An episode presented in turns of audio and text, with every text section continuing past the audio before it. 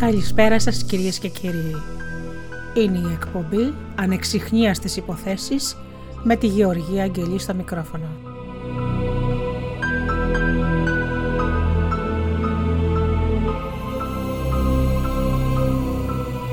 Εγκλήματα που έχουν απασχολήσει την κοινή γνώμη σε όλο τον κόσμο, εξαφανίσεις και μυστήρια.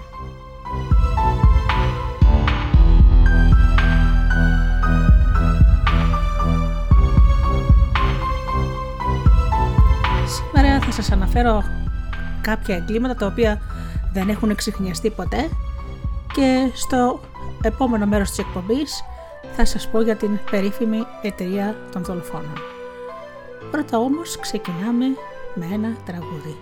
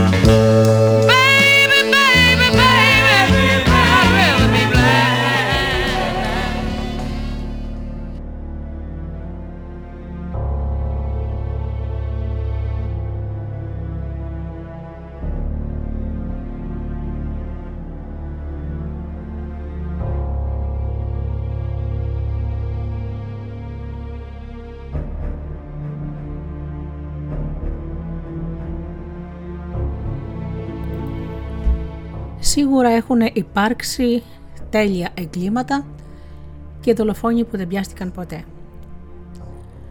Αν και υπάρχει μια θεωρία που λέει ότι τέλειο έγκλημα δεν υπάρχει. Ο δολοφόνος όσο και να προσπαθεί θα κάνει το μοιραίο λάθος. Να πούμε ότι τα τελευταία χρόνια η τεχνολογία έχει δώσει άπειρες δυνατότητες στους αστυνομικούς να διακρίνουν το αίμα ακόμα και αν αυτό έχει καθαριστεί με πολλά χημικά και να καταρρίπτουν το άλοθε με την ανάλυση τηλεφωνικών κλήσεων. Να χρησιμοποιούν ακόμα και το τραπεζιτικό σύστημα για να εντοπίσουν ίχνη μέσα από τις κινήσεις των λογαριασμών. Επίσης, μπορεί να ανιχνευτεί DNA στα εργαστήρια και να φτάσουν σιγά σιγά στο δολοφόνο. Κι όμως θα αναρωτηθεί κανείς γιατί υπάρχουν ανεξιχνιάτιστα εγκλήματα που κάνουν ακόμα και τους δαιμόνιους αξιωματικούς των ανθρωποκτονιών να σηκώνουν τα χέρια ψηλά και σε κάποιες σκοτεινές περιπτώσεις να τους γίνονται αίμονες ιδέες. Όπως για παράδειγμα η περίπτωση του καρδιολόγου στη Βάρκυζα που δολοφονήθηκε τα Χριστούγεννα το 2008 από ληστές και υπήρξαν αστυνομικοί που έψαχναν για χρόνια τα πηγάδια της Αττικής και ανακάλυψαν 4 άγνωστα πτώματα, εξιχνίασαν 5 άγριες συμμορίες και όμως δεν κατάφεραν να λύσουν το γρίφο και να δώσουν απαντήσεις στο ποιοι και γιατί δολοφόνησαν τον Επαμεινώντα Γερασιμόπουλο, ούτε που εξαφάνισαν το κορμί του. Υπάρχει και μια άλλη περίπτωση όμως του στεξιούχου 84 ετών στο Εγάλαιο που κάποιοι άγνωστοι τον σκότωσαν, τον τεμάγισαν και τον έκαψαν. Οι αστυνομικοί χρειάστηκε να δουν τα επεισόδια του ντοκιματέρ Deadly Women, καθώς διαπίστωσαν πως ο δολοφόνος αντέγραψε μια συγκεκριμένη ιστορία την ώρα που οι συνάδελφοί τους πέρασαν 3-24 ώρες στο σπίτι του θύματος για να αποδείξουν με στοιχεία ότι εκεί διαπράχθηκε η δολοφονία του ηλικιωμένου. Και πράγματι, ένα ρήνισμα σάρκας που είχε κολλήσει στο κάγκελο του κρεβατιού την τρίτη μέρα απέδειξε τη θεωρία για το σπίτι σφαγείο, όμως οι δράστες ακόμη διαφεύγουν. Στη Γαδά, στον 11ο όροφο όπου υπάρχει το ανθρωποκτονιών, υπάρχουν φώτα που δεσβήρουν ακόμα και τη νύχτα. Οι αστυνομικοί του ανθρωποκτονιών είναι τριγυρισμένοι με φωτογραφίες, μαρτυρίες και επιστημονικές αναλύσεις από τα εγκληματολογικά εργαστήρια, καπνίζουν και προσπαθούν να βρουν το λογικό σημείο που η έρευνα κολλά ή τον βοήθησε η τύχη, όπως λένε, και ξεκινούν πάλι από την αρχή τους συγκυρμούς. Επιστρέφουν στον τόπο του εγκλήματος, μιλούν με τους μάρτυρες, καλούν σε φιλική κουβέντα τους πιθανούς δολοφόνους. Ξέρουμε ποιος έφαγε τον Μπάμπη Λαζαρίδη, όμως το έγκλημα παραμένει ανεξιχνίαστο, γιατί δεν μπορούμε να δέσουμε τον δολοφόνο με διάσυστα στοιχεία. Λέει ένας αξιωματικός που έχει περάσει ξενύχτια, αναζητώντας τον δολοφόνο το διοκτήτη του νυχτερινού κέντρου της Μούσες. Το συγκεκριμένο τμήμα της ασφάλειας κατέχει πανευρωπαϊκό ρεκόρ στην εξιχνίαση ανθρωποκτηνιών.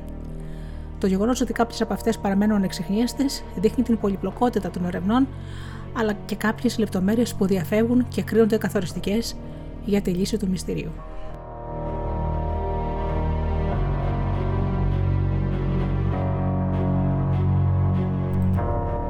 Τη δουλειά των ανθρώπων που εργάζονται στο ανθρωποκτηνιών είχαμε όλη την ευκαιρία να δούμε στα επεισόδια της σειράς «Έτερος Εγώ» του Τσαφούλια, όπου δείχνουν με ποιο τρόπο εργάζονται οι αστυνομικοί προκειμένου να φτάσουν στην εξιχνίαση ενός εγκλήματος. Ξεκινάμε λοιπόν πρώτα με το γρίφο της Σαλαμίνας. Μια δολοφονία και μια εξαφάνιση στη Σαλαμίνα στοιχιώνουν την έρευνα των ανθρωποκτονιών. Αρχικά η υπόθεση θεωρήθηκε εύκολη. Υπήρχαν στοιχεία, μάρτυρες, ακόμη και ένα βυθισμένο σκάφος που εκτιμάται ότι έκλεψε και χρησιμοποίησε ο δολοφόνος για να εξαφανιστεί. Σήμερα το έγκλημα της Φανερωμένης παραμένει ανεξιχνίαστο. Και το 22 ετών κορίτσι, τότε 22 ετών, παραμένει εξαφανισμένο. Η εικόνα στον τόπο του εγκλήματος εκείνη τη νύχτα της 24ης Ιουλίου θυμίζει ταινία τρόμου, όπου ο serial killer με μια κοντόκονη καραμπίνα εκτελεί ένα ζευγαράκι που σταμάτησε με το αυτοκίνητο στη θάλασσα για να απολαύσει το φεγγάρι. Τότε για πρώτη φορά οι αστυνομικοί ψέλισαν ότι ίσως είχαν να κάνουν με έναν κατασυρωή δολοφόνο που σκοτώνει χωρίς λόγο, απλά για να εικονοποιεί το πάθος του. Μέσα στη Mercedes που ήταν σταθμευμένη στην παραλία της Φανερωμένης βρισκόταν νεκρός ο 27 ετών αξιωματικός του πολεμικού ναυτικού Γιώργος Μπάκας, πυροβολημένος με καραμπίνα στο κεφάλι. Και η φίλη του η Νατάσα Απέργη, εξαφανισμένη, χωρίς το μαγιό της και μερικές δεκάδες μέτρα μακριά, μια λίμνη παγωμένου αίματος που ανήκει στην ίδια και δείχνει ότι ήταν ήδη νεκρή όταν τη μετέφεραν. Η εικόνα δείχνει ότι έχουμε να κάνουμε με ένα serial killer, λέει κάποιος αξιωματικός των ανθρωποκτονιών, και τραβώντας το τσιγάρο του μια γεριτζούρα συνεχίζει. Η αρχική εκτίμηση δεν ισχύει. Αν υπήρχε serial killer που σκότωσε το ζευγάρι, τότε σε όλα αυτά τα χρόνια θα είχε ξαναχτυπήσει πολλές φορές. Άρα άλλοι λόγοι κρύβονται πίσω από αυτή τη διπλή δολοφονία. Ποιος όμως και γιατί θα σκότωνε ένα νεαρό ζευγάρι και θα εξαφάνισε το πτώμα της γυναίκας χωρίς να αρπάξει το παραμικρό από το σημείο του εγκλήματος, είναι ένα μυστήριο. Υπήρξαν μαρτυρίες για άτομα που κινούνταν στην περιοχή, για άντρες που θα είχαν λόγο να βγάλουν από τη μέση το νεαρό με κίνητρο ακόμα και τη ζήλια. μέχρι και την καταγγελία για εξαφάνιση ενός ποσού από τον μπαρ που δούλευε νεκρός και ίσως γνώριζε κάτι παραπάνω, εξέτασαν χωρίς όμως αποτέλεσμα. Ο δολοφόνος σήκωσε την καραμπίνα, πυροβόλησε και σκότωσε τον αξιωματικό. Άρπαξε την κοπέλα, βαριά τραυματισμένη, ίσως και νεκρή από τα σκάγια, τη φόρτωσε σε μια κλειμένη βάρκα και την εξαφάνισε με απόλυτη ψυχραιμία, διάβγε χωρίς να κάνει το παραμικρό λάθος. Εκτός αν κάποιοι στην τοπική κοινωνία της Σαλαμίνας γνωρίζουν και δεν μιλούν.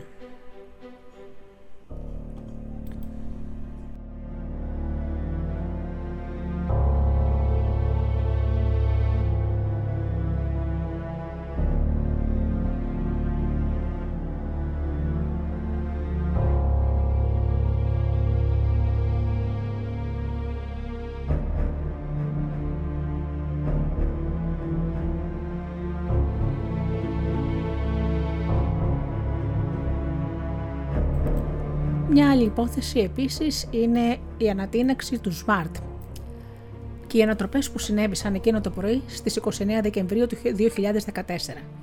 Μερικές εκατοντάδες μέτρα από το Ελευθέριος Βενιζέλος διαδέχονται μια την άλλη και το μυστήριο αντί να λύνεται πυκνώνει. Όλα ξεκίνησαν στις 7 και 4 το πρωί όταν η τροχέα δέχτηκε μια κλίση για ένα SMART που ενώ κινούταν με κανονική ταχύτητα στην Αττική Οδό, τινάχτηκε στον αέρα. Μάλλον έσκασε το ρεζεβουάρ, εν κινήσει από μηχανική βλάβη, λένε αρχικά οι αστυνομικοί, και η πρώτη ανατροπή έρχεται λίγο αργότερα, κάνοντας ακόμα και την αντιτρομοκρατική να φτάσει άρον-άρον στο σημείο. Οι αστυνομικοί βλέπουν ένα μικρό κρατήρα και διαπιστώνουν ότι το μικρό SMART ήταν κινούμενη βόμβα. Και το ακραίο σενάριο ότι κάποιοι ήθελαν με αυτόν τον τρόπο να χτυπήσουν το αεροδρόμιο, κάνει την εμφάνισή του. Οι αστυνομικοί του ανθρωποκτονιών ενημερώνουν τους ανωτέρους τους ότι το μυστήριο σύντομα θα λυθεί, καθώς μέσα στο αυτοκίνητο, εκτός από τον 35χρονο οδηγό που είναι νεκρός, υπάρχει και μια κοπέλα νεαρής ηλικίας που έχει τραυματιστεί ελαφρά και σύντομα θα είναι σε θέση να μιλήσει. Πράγματι, η 26 ετών κοπέλα, μόλις συνέρχεται, λέει κάποια πράγματα τόσο για το συμβάν όσο και για την ταυτότητα του μυστηριώδης οδηγού. Ο νεαρός φίλος της, που όλοι στα νότια προάστια τον ήξεραν ως Άλεξ, δήλωνε πορτιέρης και υπεύθυνος δημοσίων σχέσεων σε δύο γνωστά κλαμπ της παραλιακής. Όλα στη ζωή του έδειχναν, όπως έλεγε η φίλη του, να κυλούν φυσιολογικά. Η δεύτερη ανατροπή δημιουργεί νέα δεδομένα. Ο νεκρός οδηγός φέρεται να είχε σχέση με ανθρώπους της νύχτας, είχε μπει φυλακή για ναρκωτικά, ενώ στο παρελθόν είχε εμπλακεί, τουλάχιστον δύο φορές, σε περίεργες καταδιώξεις με πειραγμένα αυτοκίνητα και αστυνομικούς της άμεσης δράσης. Μέχρι και σχέσεις με συνεργούς του Αλβανού Μακελάρη στον μπάρ στο Μικρολίμανο φέρεται να διατηρούσε. Ο άνθρωπος αυτός κατάφερε από τη μια να είναι εμπλεγμένος σε κάθε μορφή παρανομίας και από την άλλη να παρουσιάζεται με την εικόνα ενός απολύτως φυσιολογικού πολίτη. Μέχρι και σε συμμορία που ανατείναξε τα ATM για να πάρει ρευστό φέρεται να είχε εμπλοκή, εξηγεί ένας αξιωματικός που έψαξε βεβαίως το παρελθόν του Άλεξ και προσθέτει μια λεπτομέρεια μας έκανε να αλλάξουμε απορία στις έρευνές μας και να στρέψουμε όλο τον ενδιαφέρον μας. Ο Άλεξ συνήθιζε να γερνάει ξημερώματα στο σπίτι και ξυπνά μετά τις 12 το μεσημέρι. Όμως εκείνη τη μέρα ξύπνησε στις 7 για να πάει τη φίλη του στο αεροδρόμιο, καθώς πετούσε στο εξωτερικό. Αυτό δεν το γνώριζαν οι δολοφόνοι. Απλά παγίδεψαν με ορολογιακό μηχανισμό το SMART, θέλοντας με τον τρόπο αυτό να τους στείλουν ένα εκρηκτικό μήνυμα για κάποια βρωμοδουλειά. Ο 35χρονος όμως πήρε το αυτοκίνητο και την ώρα που έφτανε στο αεροδρόμιο έσκασε η βόμβα που είχαν τοποθετήσει κάτω από το αριστερό μαρσπιέ του SMART.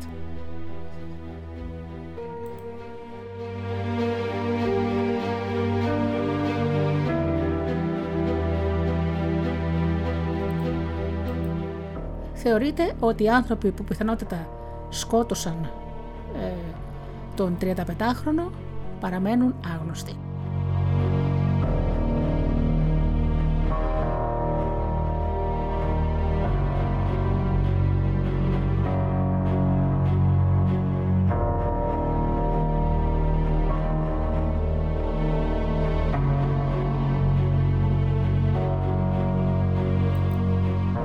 Τώρα σε ένα άλλο έγκλημα. Όταν στις δύο μαύρες σακούλες μέσα σε κάδο απορριμμάτων βρέθηκε διαμελισμένο και μισοκαμένο πτώμα ενός ατόμου, οι εξωματικοί των ανθρωποκτονιών πάγωσαν. Ο άντρας παρέμεινε για μέρες χωρίς ταυτότητα, αφού ο δολοφόνος είχε φροντίσει να ακροτηριάσει τους καρπούς του για να μην μπορούν να τον αναγνωρίσουν από τα αποτυπώματα. Το γεγονός ότι το θύμα έδειχνε μεγάλης ηλικίας οδήγησε στο συμπέρασμα ότι κάποιος της περιοχής, μιλώντας με άτομα που διαμένουν στο σημείο, διαπίστωσαν ότι έμεινε μερικά στενά πιο κάτω από τον κάδο που πέταξαν το άψογο κορμί του. Ήταν Σεπτέμβριος, όταν μπήκαμε για πρώτη φορά στο σπίτι του. Έμενε μόνος του, όμως υπήρχε μια πρωτοφανής καθαριότητα. Τα πάντα άσταφταν. Αυτό μας έβαλε σε υποψίες, ότι μέσα στο σπίτι έδειχνε ότι έγινε έγκλημα και έτσι αρχίσαμε να ψάχνουμε για ίχνη DNA, αίματος και αποτυπώματα. Ψάχναμε 3-24 ώρα, μέχρι που βρήκαμε ένα ρήνισμα σάρκας κολλημένο στο κάγκελο του κρεβατιού. Ήταν από το θύμα, περιγράφει ο εξωματικός της ασφάλειας, και προσθέτει: πλέον ξέρουμε ότι και έγινε το σκηνικό. Ήρθαν αστυνομικοί των εγκληματολογικών εργαστηρίων και με μια ειδική μέθοδο ανακάλυψαν ότι το σπίτι ήταν γεμάτο αίματα που είχε καθαριστεί. Ο δολοφόνος στεμάχισε τον ηλικιωμένο και μετά καθάρισε όλο το σπίτι με χλωρίνη και άλλα χημικά. Το αίμα έφυγε, όμως κάποια σημεία και οι αρμοί ήταν γεμάτοι πλάσμα, το ειδικό συστατικό του αίματος. Αυτό εντοπίστηκε από ειδικά μηχανήματα των εργαστηρίων. Η παρατηρητικότητα ενός αστυνομικού στον τρόπο που έγινε η δολοφονία και ο ντεμελισμός του πτώματος του θύμισε μια σειρά που έβλεπε το προηγούμενο βράδυ με τη γυναίκα του. Έτσι σκέφτηκε ότι ίσως ο δολοφόνος να είναι γυναίκα που κόπτιαρα το δολοφονικό σχέδιο από τον ντοκιματέρ Deadly Women που προβάλλεται σε ελληνικό κανάλι και έχει κάνει με γυναίκες δολοφόνους. Οι αστυνομικοί παρακολούθησαν όλα τα επεισόδια των Deadly Women προκειμένου να δουν αν ο δολοφόνος είχε αντιγράψει και άλλα στοιχεία από το ντοκιματέρ. Μιλώντας με γείτονες, διαπίστωσαν ότι ο νεκρός είχε δύο παιδιά με τα οποία όμως δεν διατηρούσε σχέσεις, ενώ συχνά στο σπίτι του μπαινόβγαιναν γυναίκες. Δύο συγκεκριμένα. Πληροφορίες αναφέρουν ότι τις τελευταίες μέρες των ανθρωποκτονιών ψάχνει και πάλι την υπόθεση και δεν αποκλείεται μέσα στον επόμενο καιρό να εξεχνιαστεί το αποτρόπαιο έγκλημα.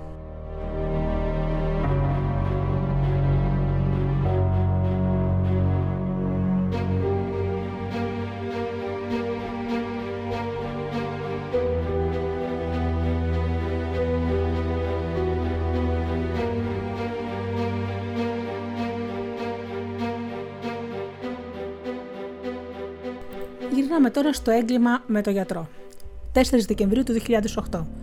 Η οικογένεια Γερασιμόπουλου άρχιζε σιγά σιγά να μαζεύεται στη βίλα της οδού Αιγαίου στη Βάρκυζα. Οι δύο από τους συνολικά 4 κακοποιούς τρύπωσαν από τη μισάνοιχτη πόρτα του γκαράζ στην έπαυλη φορώντας κουκούλες, γάντια, κάλτσες στα πόδια. Ήταν συσημασμένοι και γι' αυτό ήθελαν να κρύψουν πλήρως την ταυτότητά τους. Όλα δείχνουν πως είναι επαγγελματίες, όμως οι αντιφάσεις είναι αυτές που κυριαρχούν σε όλες τις συνεργίες τους. Χωρίς κανένα λόγο, γρονθοκοπούν τη 45χρονη σύζυγο του γιατρού, χτυπούν τα δύο παιδιά ηλικίας 9 και 11 ετών, προσπαθώντας να τους ζητήσουν επίμονα χρήματα και κοσμήματα, αν και γνωρίζουν από την πρώτη στιγμή που βρίσκονται. Αφού τους έδεσαν και τους φήμωσαν, τους κλείδωσαν σε ένα μικρό βεσέ στο ισόγειο και πήγαν στην κουζίνα όπου ήπιαν ένα μπουκάλι ουίσκι και έφεγαν γλυκά. Μια ώρα αργότερα επιστρέφει στην έπαυλη ο γιατρός. Είχε επισκεφτεί το φαρμακείο του αδερφού του και στη συνέχεια έναν ασθενή. Οι δύο κακοποιοί τσιλιαδόροι ειδοποιούν με walkie-talkie και μόλις ο καρδιολόγος μπαίνει στο σπίτι, πέφτουν απάνω του και με γροθιές και κλωτσιές τον ακινητοποιούν. Το γεγονός ότι τα δύο αυτοκίνητα της οικογένειας βρέθηκαν καμένα στην ακάλη και την βουλιαγμένη δείχνει πως οι δράστες χωρίστηκαν στα δύο μόλις έφυγαν από την έπαυλη της οδού Αιγαίου. Οι αστυνομικοί των ανθρωποκτονιών, με απόλυτη μυστικότητα και ξέροντας ότι πίσω από την υπόθεση κρύβονται κάποιοι εισβολείς ληστές, πιθανότητα από τη Γεωργία, ξεκινούν ένα αγώνα δρόμου ψάχνοντας ένα-ένα τα πηγάδια της περιοχής για να βρουν τον γιατρό. Δεν έμεινε ούτε ένα πηγάδι στην ευρύτερη περιοχή άψαχτο. Όμως βρέθηκαν 4 πτώματα, τα οποία εξετάστηκαν για να δούμε αν ταυτοποιούνται με τον γιατρό. Όμως δεν υπήρχε η παραμικρή συνάφεια. Εξιχνιάστηκαν και 5 συμμορίες αλλοδαπών εισβολέων, όπως λέει ο αστυνομικός, αλλά δεν είχε καμία σχέση με αυτή που ξεφάνισε τον καρδιολόγο. Έτσι, ακόμα αυτό το μυστήριο παραμένει άλυτο.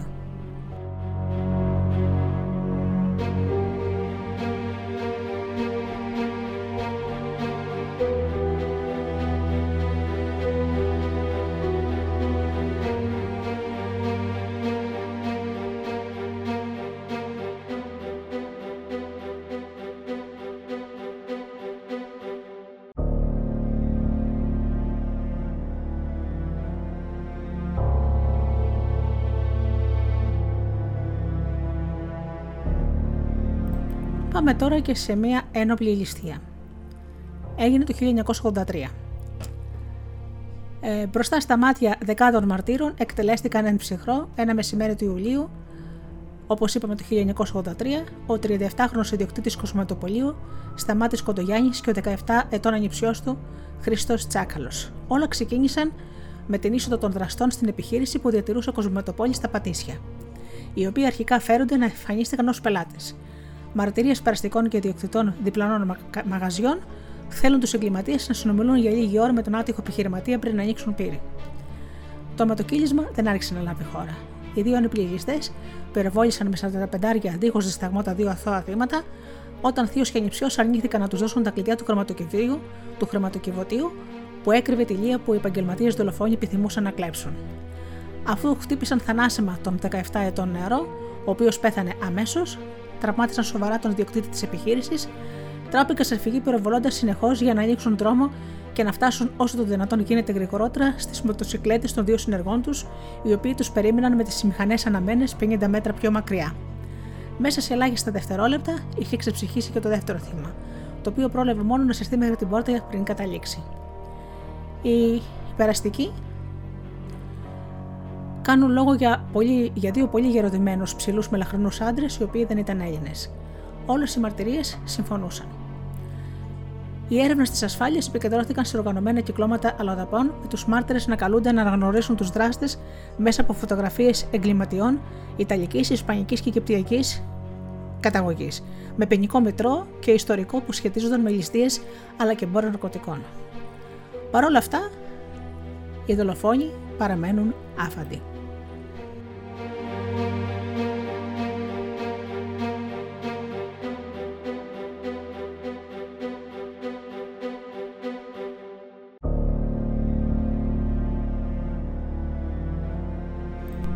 Συνεχίζουμε με ένα μουσικό διάλειμμα.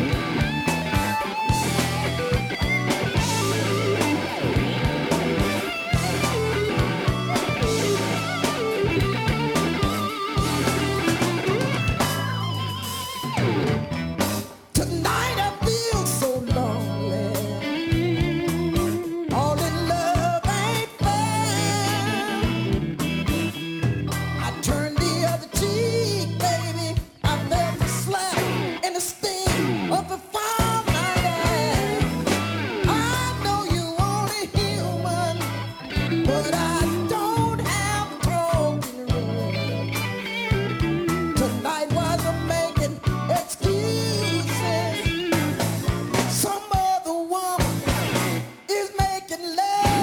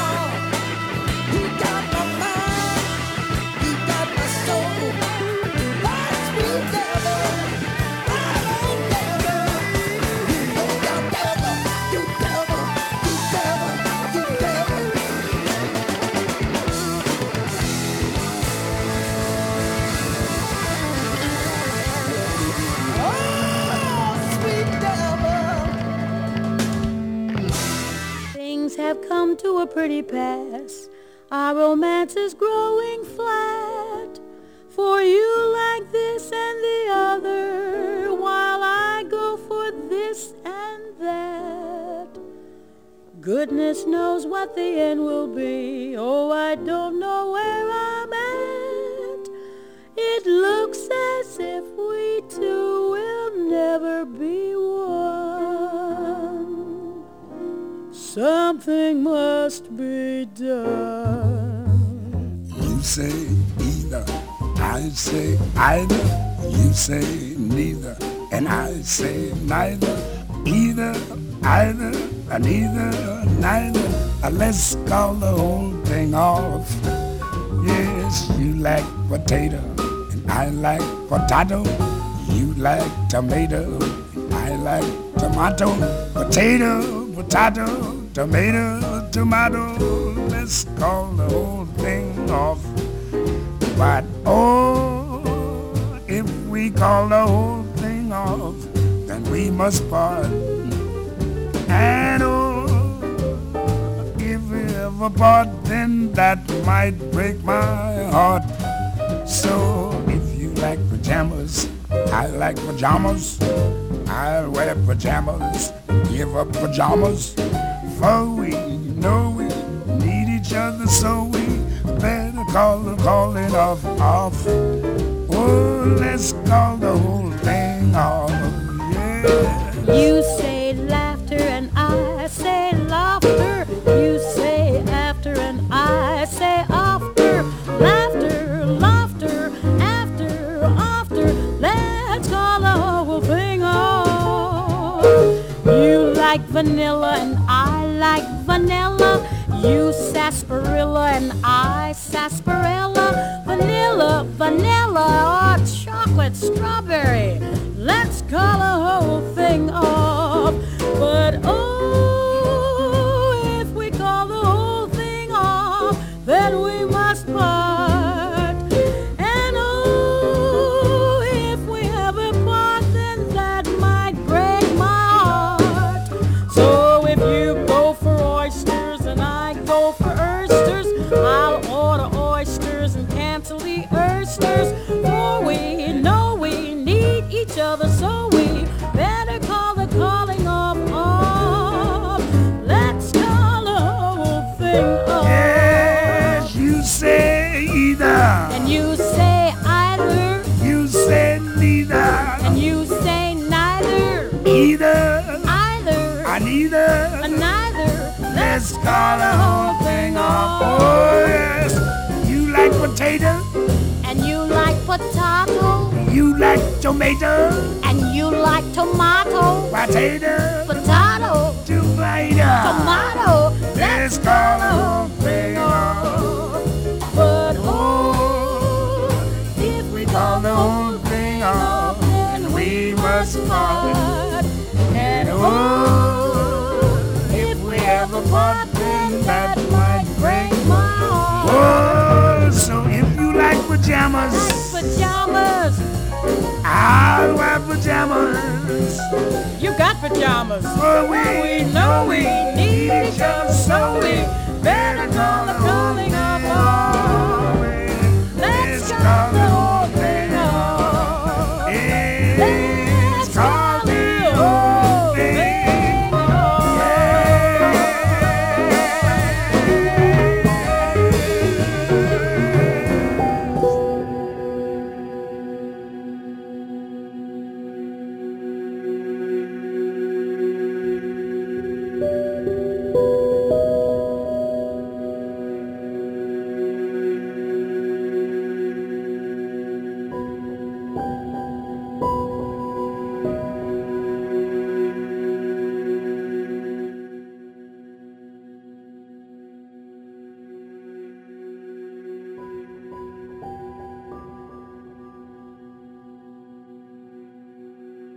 Και τώρα πάμε σε ένα πολύ πολύ γνωστό έγκλημα, ή μάλλον σειρά εγκλημάτων, την πασίγνωστη εταιρεία δολοφόνων.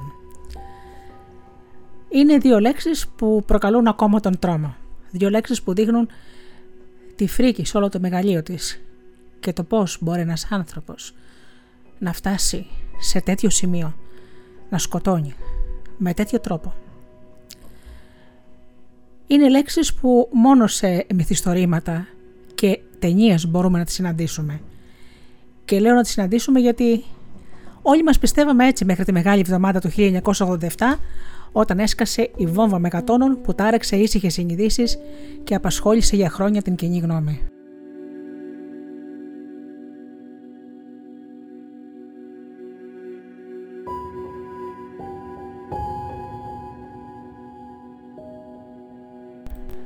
Πρόκειται λοιπόν για μια πρωτόγνωρη μορφή εγκληματικότητας για τα ελληνικά αστυνομικά χρονικά που άφησε όλους τους ανθρώπους άναυδος και πολλοί δεν πιστεύανε στα μάτια τους με αυτά που βλέπανε και τα αυτιά μας που ακούγαμε όλα αυτά τα φρικιαστικά εγκλήματα.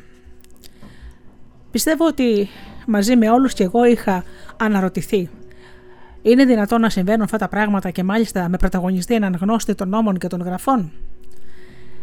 Για την εποχή εκείνη του 1987 ήταν κάτι πρωτόγνωρο. Βεβαίως τα έλεγα και για σήμερα, αλλά για το 1987 ήταν κάτι που μόνο στις ταινίες στο εξωτερικό βλέπαμε.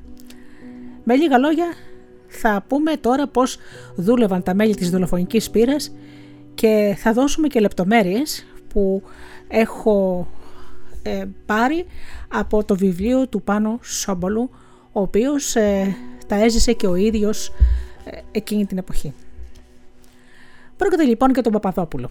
Ο Παπαδόπουλος ήταν ένας αδίστακτος δικηγόρος, πρώην δήμαρχος της Νέας Χαλκηδόνας και πρώην υποψήφιος βουλευτής, ήταν διαβόητος και σατανικός δολοφόνος, ο Χρήστος Παπαδόπουλος λοιπόν, όπως είπαμε, και δεν δίστασε να πεθάνει ακόμα και τον εαυτό του για να γλιτώσει 6 δίκες για απάτη και παράβαση του νόμου περί επιταγών, ενώ ήταν δήμαρχος στη Νέα Χαλκηδόνα.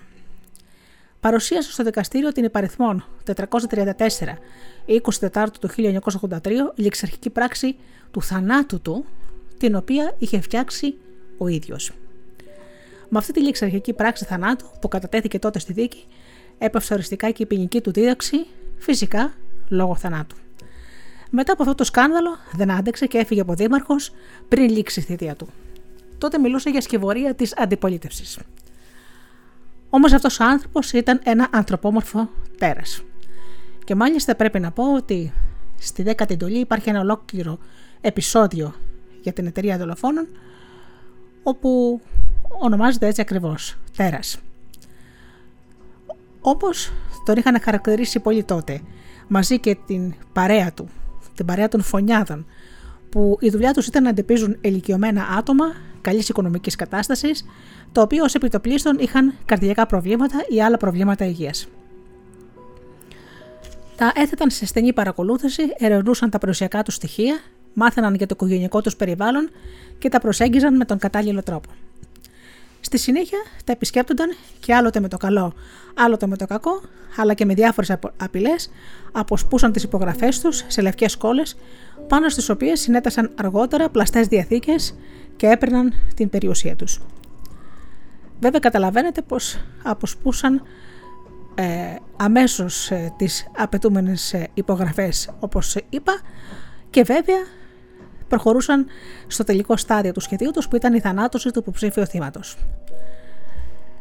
Μεταξύ των θυμάτων περιλαμβάνεται και ο φιοπλιστής Χαράλαμπος Τυπάλδος. Αλλά και οι δολοφονίες γινόταν με αριστοτεχνικό τρόπο, ώστε να παρουσιάζονται ως ευνίδιοι θάνατοι, οι θάνατοι που οφειλόταν σε παθολογικά αίτια. 3 περιπτώσεις οι ιατροδικαστές δεν είχαν διαπιστώσει εγκληματική ενέργεια, αλλά ευνηδιαστικό θάνατο. Διαπιστώθηκε από την αστυνομική και δικαστική διερεύνηση της πολύκροτης υπόθεσης ότι ο Παπαδόπουλος και η εγκληματική του ομάδα είχαν δολοφονήσει τουλάχιστον 8 ηλικιωμένους και είχαν σχεδιάσει να σκοτώσουν και άλλους.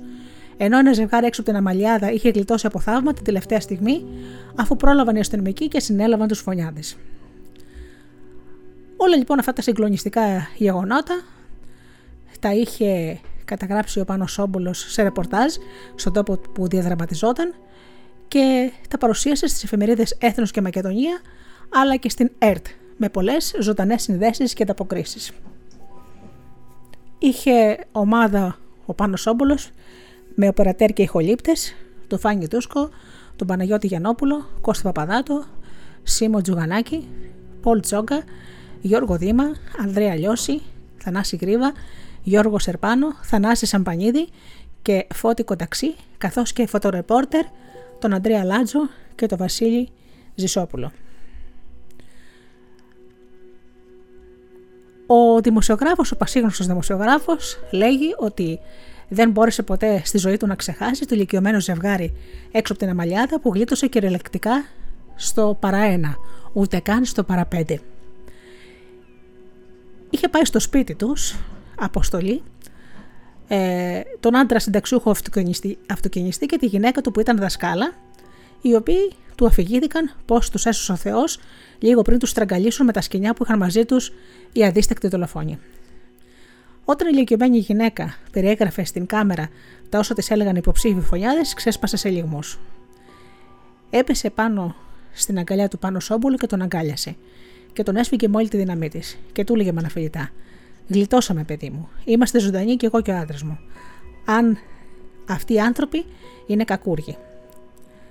Γύρω από τον εγκέφαλο της αποκαλούμενης εταιρείας δολοφόνων είχε στηθεί ένα ολόκληρο δίκτυο με συμβολιογράφους, δικηγόρους, ψευδομάρτυρες, καθώς και άλλους που χρειαζόταν για να φτιαχτούν οι πλαστές διαθήκες και να εκποιηθούν μεγάλες περιουσίες.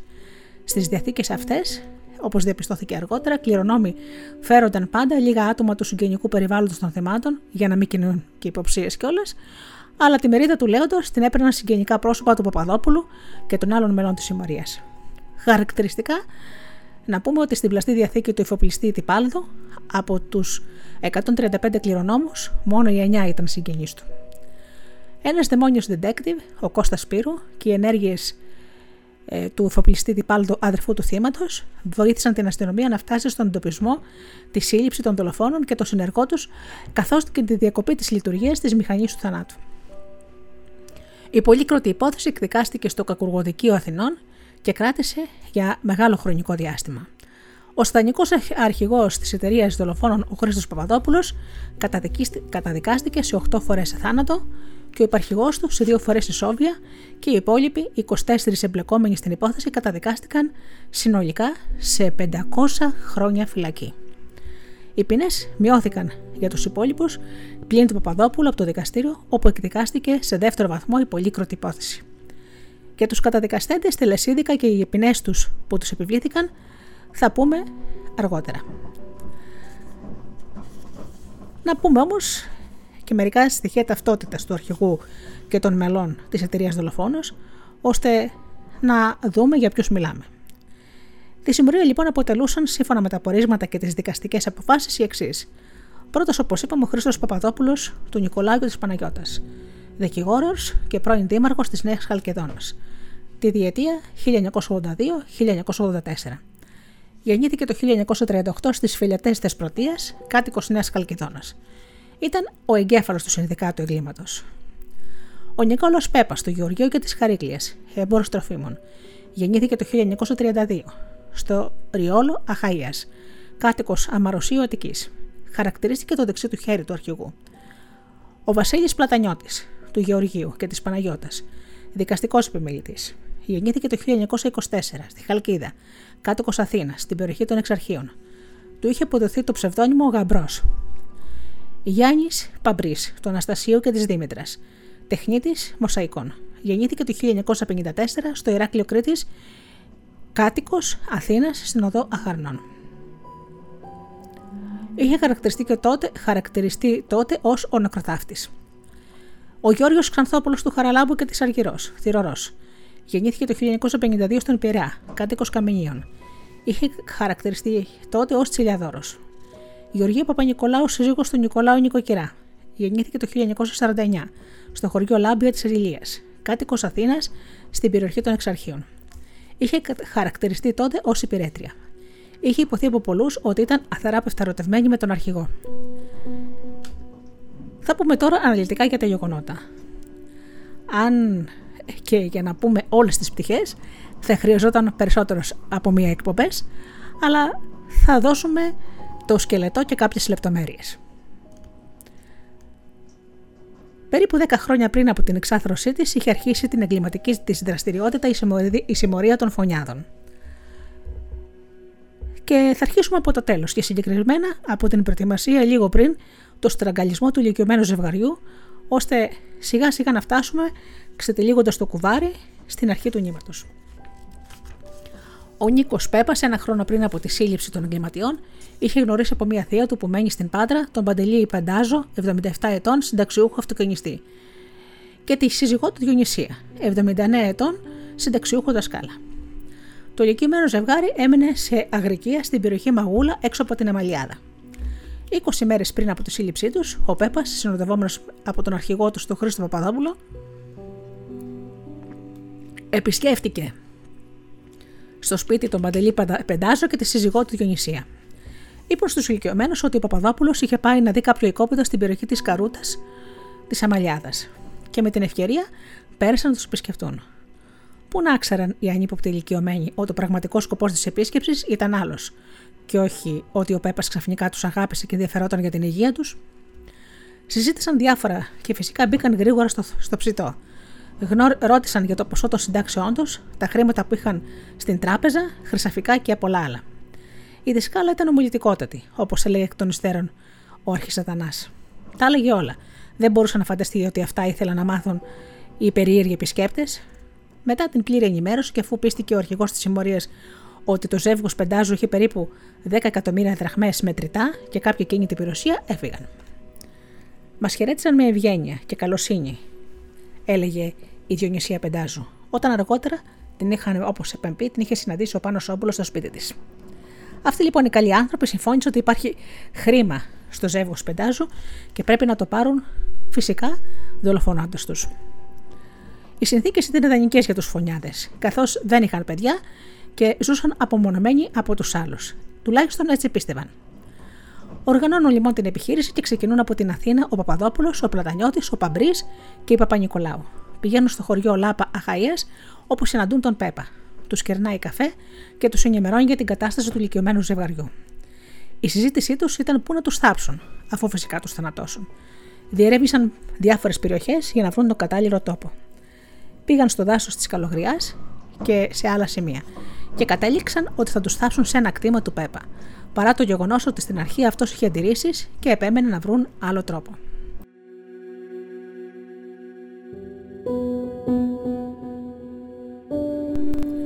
Ο Παμπρίς με τη βοήθεια και άλλων της συμμορίας έσκαψε και άνοιξε λάκκο δίπλα σε ένα βόθρο στο κτήμα για να θάψουν τους ηλικιωμένους. Εκείνη τη μέρα διαφώνησαν για τη μοιρασιά. Ο Πέπας ζητούσε μεγαλύτερο μερίδιο από τα μετρητά. Περισσότερα ζητούσε και ο Πλατανιώτης, με αποτέλεσμα να μην προχωρήσουν εκείνη τη μέρα στη θανάτωση και την ταφή του ζευγαριού για να επιστρέψουν στην Αθήνα. Σύμφωνα με όσα έχει πει στην απολογία του Πλατανιώτης, μετά την επιστροφή του στην Αθήνα, είχε συνάντηση με το παιδικό του φίλο Νίκο Σπύρου και αργότερα με τον αδερφό του Κώστα Σπύρου, ιδιωτικό αστυνομικό, επίσης παιδικό του φίλο, στους οποίους μίλησε για όσα σχεδίαζαν ο Παπαδόπουλος και συνεργοί του, δηλαδή για τη δολοφονία του ζευγαριού.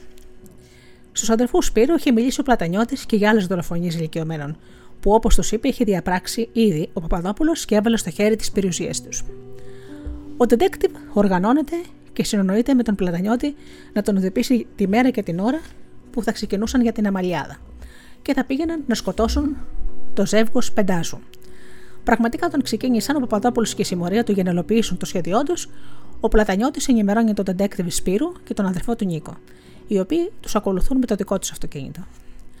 Ο detective Σπύρου ενημερώνει την αστυνομία για αυτό που πρόκειται να συμβεί. Είναι Μεγάλη Δευτέρα, 13 Απριλίου, μέρα μετά το μεσημέρι. Η δολοφονική ομάδα αρχίζει δράση.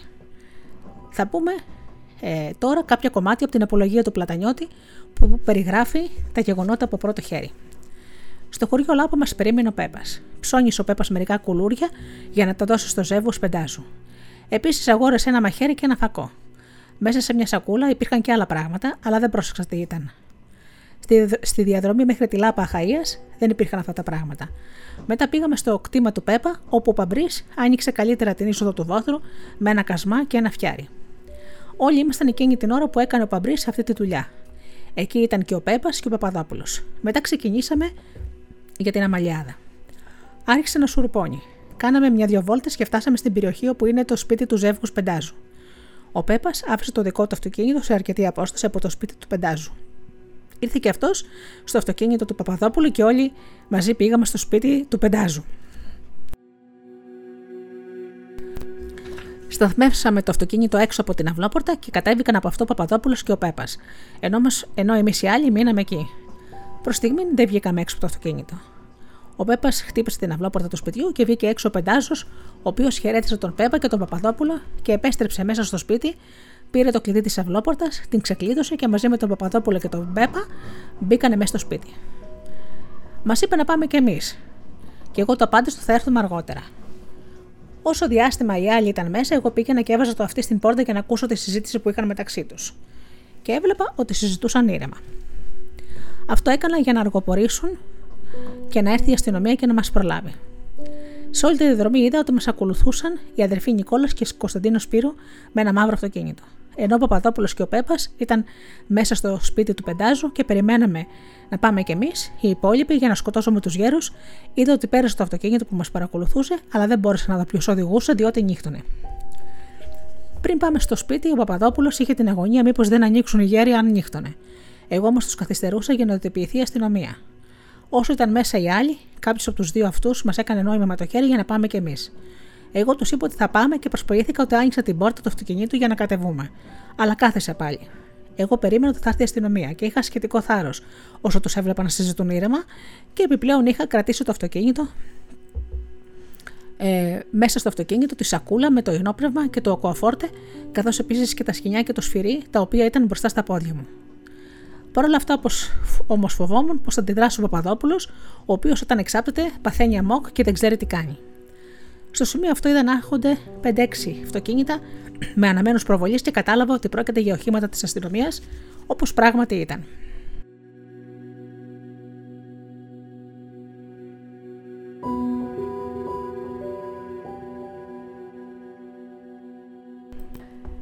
Τότε ήρθαν οι αστυνομικοί και μας συνέλαβαν. Η σύλληψη των δραστών οφείλεται στις δικές μου ενέργειες καθώς και η σωτηρία του ζεύγους Πεντάζου. Μετά τη σύλληψη των δραστών, όλοι οδηγούνται στην αστυνομία της Αμαλιάδας και αργότερα στην ασφάλεια Αττικής, όπου άργησε η προανάκριση και η αποκάλυψη της φωνικής δραστηριότητας της συμμορίας.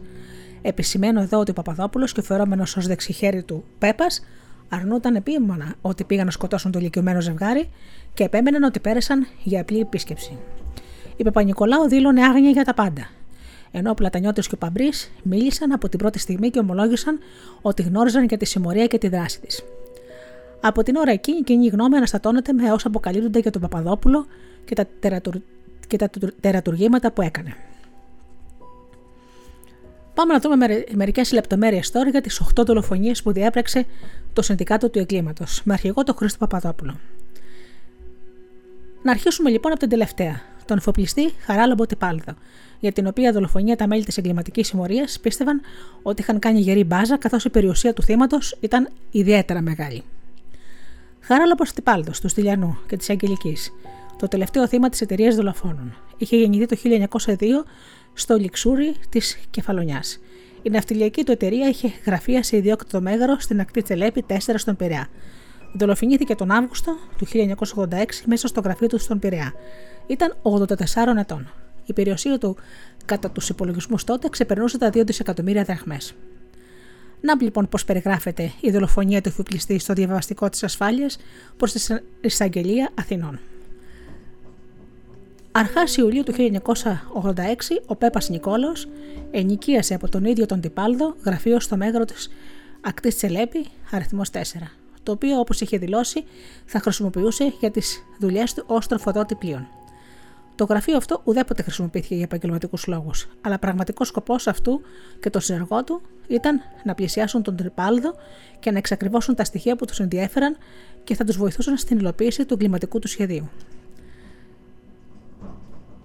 Στις 7 Αυγούστου του 1986 και μεσημβρινή ώρα, ο Πέπας Παπαδόπουλος Ξανθόπουλος πήγαν στο γραφείο του Τυπάλδο, όπου τον βρήκαν μόνο να κάθεται στον καναπέ του γραφείου του. Ο Πέπας του έκλεισε το στόμα με μαντίλι και ο Παπαδόπουλος του κράτησε τα πόδια επειδή αντιδρούσε. Στη συνέχεια τον μετέφεραν σε διπλανό γραφείο που τον υποχρέωσαν και υπέγραψε σε λευκές κόλλες, ενώ ο Ξανθόπουλος επιτηρούσε την είσοδο του γραφείου. Αμέσως μετά έφυγαν αφού σκούπισαν τα έπιπλα για να εξαφανίσουν τυχόν αποτυπώματά τους.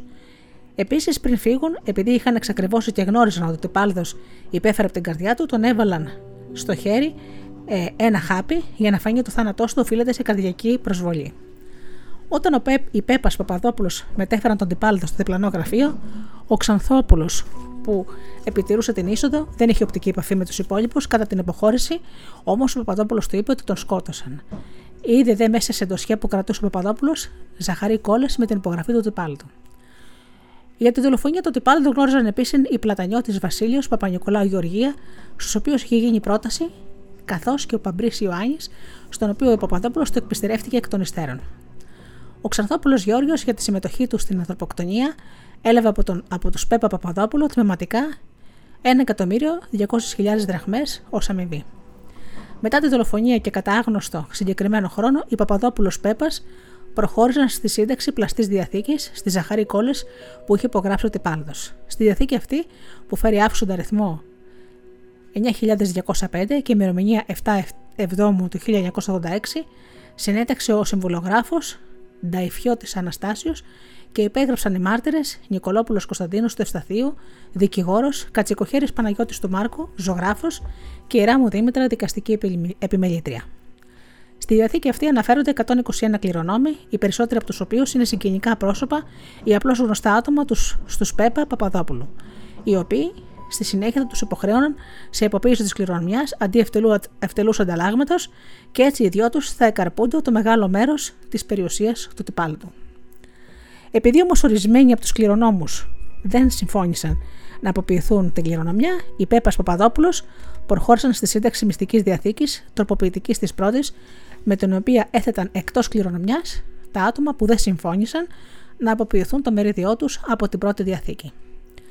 Η τροποποιητική διαθήκη καθώς και η υπαριθμών 1073 από 4.8 του 1986 πράξη καταθέσεως συναντήθηκαν από τον συμβολιογράφο αναγνωστό, συντάχθηκαν από τον συμβολιογράφο αναγνωστό Πολοπαναγιώτη και υπογράφηκαν από τους μάρτυρες Κούκου Μαρία, Αστερινό Νικόλαο, ο οποίος καταθέτει ότι υπέγραψε τον φάκελο μυστικής διαθήκης και την πράξη καταθέσεώς της στο γραφείο του αναγνωστό Πολοπαναγιώτη που βρίσκεται στην οδό Ακαδημίας 61, ενώ οι υπόλοιποι δύο μάρτυρες, καθώς και ο συμβουλιογράφος, ισχυρίζονται ότι η τροποποιητική διαθήκη τους παραδόθηκε από τον ίδιο τον Τυπάλδο στον Πειραιά, όπου συντάχθηκε και υπογράφτηκε η πράξη καταθέσεώς της, την οποία δεν υπέγραψε ο Τυπάλδος λόγω παραδικής πάθωσης του δεξιού του χεριού, όπως αναφέρεται στη σχετική πράξη. Ο αδερφός του θύματος, Σπυρίδων Τυπάλδος, καταθέτει ότι ουδέποτε ο αδερφός του έχει προβλήματα στο δεξί του χέρι, ώστε να μην είναι σε θέση να υπογράψει. Ο Αστερινός Νικόλαος καταθέτει επίσης, μετά την αποκάλυψη της δραστηριότητας της πύρας και τη σύλληψη των δραστών, ότι ο συμβουλιογράφος Αναγνωστόπουλος Παναγιώτης, με τη μάρτυρα Κούκου Μαρία και τη γνωστή του Ψαράκη Σπυριδούλα, τον ανόχλησαν επανελειμμένα με σκοπό να τον πείσουν να καταθέσει ψευδώς ότι η τροποποιητική διαθήκη παραδόθηκε από τον ίδιο τον Τυπάλδο μέσα στο γραφείο του, όπου συντάχθηκε και η σχετική πράξη. Για το σκοπό αυτό, η Ψαράκη Σπυριδούλα του παρέδωσε χειρόγραφο κείμενο που τους είχε υπαγορεύσει ο συμβουλιογράφος Αναγνωστόπουλος για το τι θα πει στην αστυνομία όταν τον καλούσαν για εξέταση, ώστε να συμπέσουν οι καταθέσεις τους. Στο γραφείο του Παπαδόπουλου, μέσα σε φάκελο, με την ένδειξη Τυπάλδος, βρέθηκαν ένα δαχτυλογραφημένο σχέδιο δημόσιας διαθήκης Τυπάλδου και ένα χειρόγραφο σχέδιο μυστικής διαθήκης του Τυπάλδου, τροποποιητικής της πρώτης, καθώς και δύο φωτογραφίες του Τυπάλδου και διάφορες σημειώσεις και καταστάσεις με ονόματα προορισμένα να συμπεριληφθούν στη διαθήκη. Για το θάνατο του Τυπάλδου είχε επιληφθεί το δεύτερο αστυνομικό τμήμα τάξης Πειραιά και ο θάνατός του χαρακτηρίστηκε ως ιφνίδιος με αιτία θανάτου έφραγμα του μυοκαρδίου, όπως αναφέρεται στην από 374-886 ιατροδικαστική εξέταση νεκροψίας και νεκροτομής. Αυτά αναφέρει στο παραπεπτικό της ασφάλειας στον εισαγγελέα 9 μήνες μετά τη δολοφονία του εφοπλιστή και συγκεκριμένα στις 24 Απριλίου του 1987 έγινε εκταφή του πτώματος για τη διενέργεια νέας νεκροτομής. Ο Τυπάλδος είχε θαυτεί στο πρώτο νεκροταφείο Αθηνών. Ήταν λοιπόν πρωί και ο ιατροδικαστής Πάνος Γιαμαρέλος ειδοποίησε τους ρεπόρτερ ότι πρόκειται να ξετάψουν τον Τυπάλδο. Στην εκταφή είχαν συγκεντρωθεί περίπου 20 άτομα. Εκεί ήταν και ο Πάνος Σόμπολος με το συνεργείο της ΕΡΤ και καταγράψαν το μακάβριο γεγονός. Εκείνες τις μέρες όλο και περισσότερα νέα στοιχεία ερχόταν στη δημοσιότητα και ο κόσμος ζητούσε να μάθει όλο και περισσότερες λεπτομέρειες για την πολύκροτη αυτή υπόθεση. Θα προχωρήσουμε λοιπόν για την δολοφονία της Εφροσύνης Φραγκουλάκη μετά από ένα τραγούδι.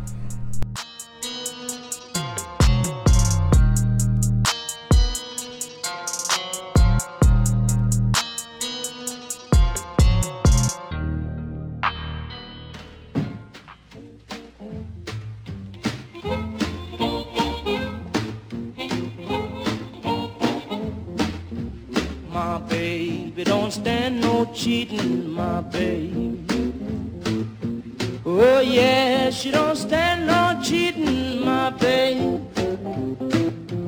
Oh yeah, she don't stand no cheating. She don't stand none of that midnight creeping, my babe. True little baby, my babe.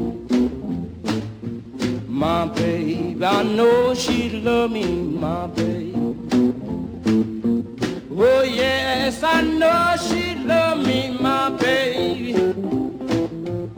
Oh yes, I know she love me. She don't do nothing but kiss and hug me, my baby. True little baby, my baby.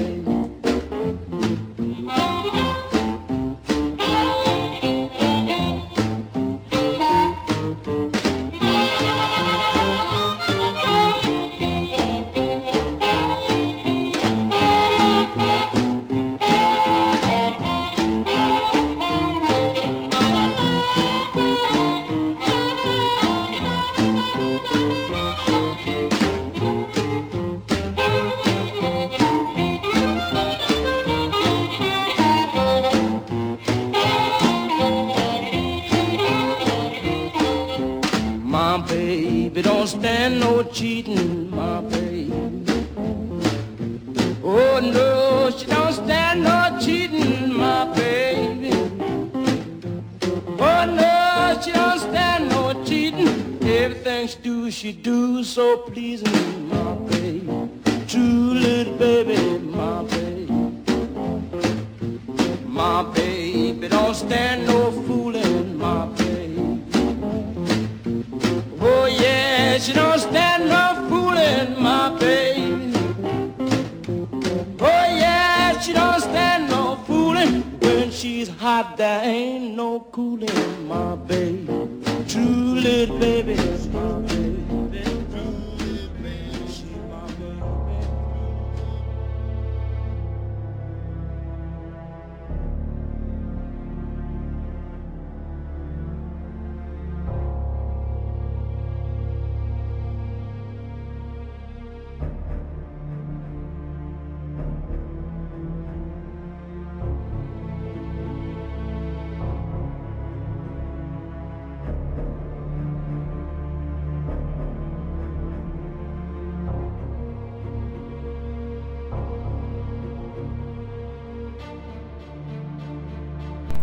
Πάμε τώρα στη δολοφονία της Εφροσύνης Φραγκουλάκη.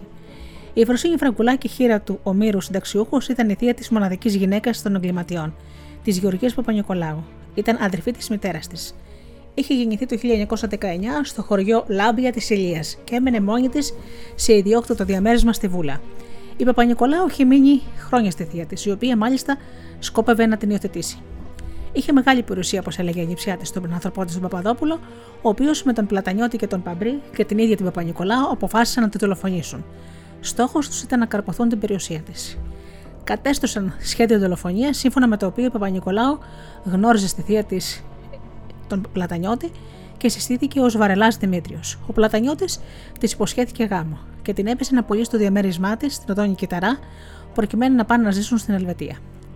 Η Φραγκουλάκη πραγματικά το πούλησε αντί του ποσού των 6,5 εκατομμυρίων δραχμών, από τα οποία στις 4 Απριλίου του 1986 πήρε τα 4 και θα λάμβανε τα υπόλοιπα 2,5 εκατομμύρια δραχμές από τον αγοραστή την 6η Απριλίου του 1986 κατά την υπογραφή του συμβολαίου.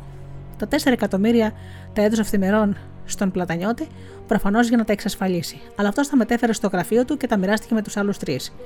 Στη συνέχεια, όρισαν σαν ημερομηνία δολοφονίας της Φραγκουλάκη την επόμενη που θα υπογραφόταν το συμβόλαιο, οπότε θα έπαιρνε και τα υπόλοιπα 2,5 εκατομμύρια δραχμές.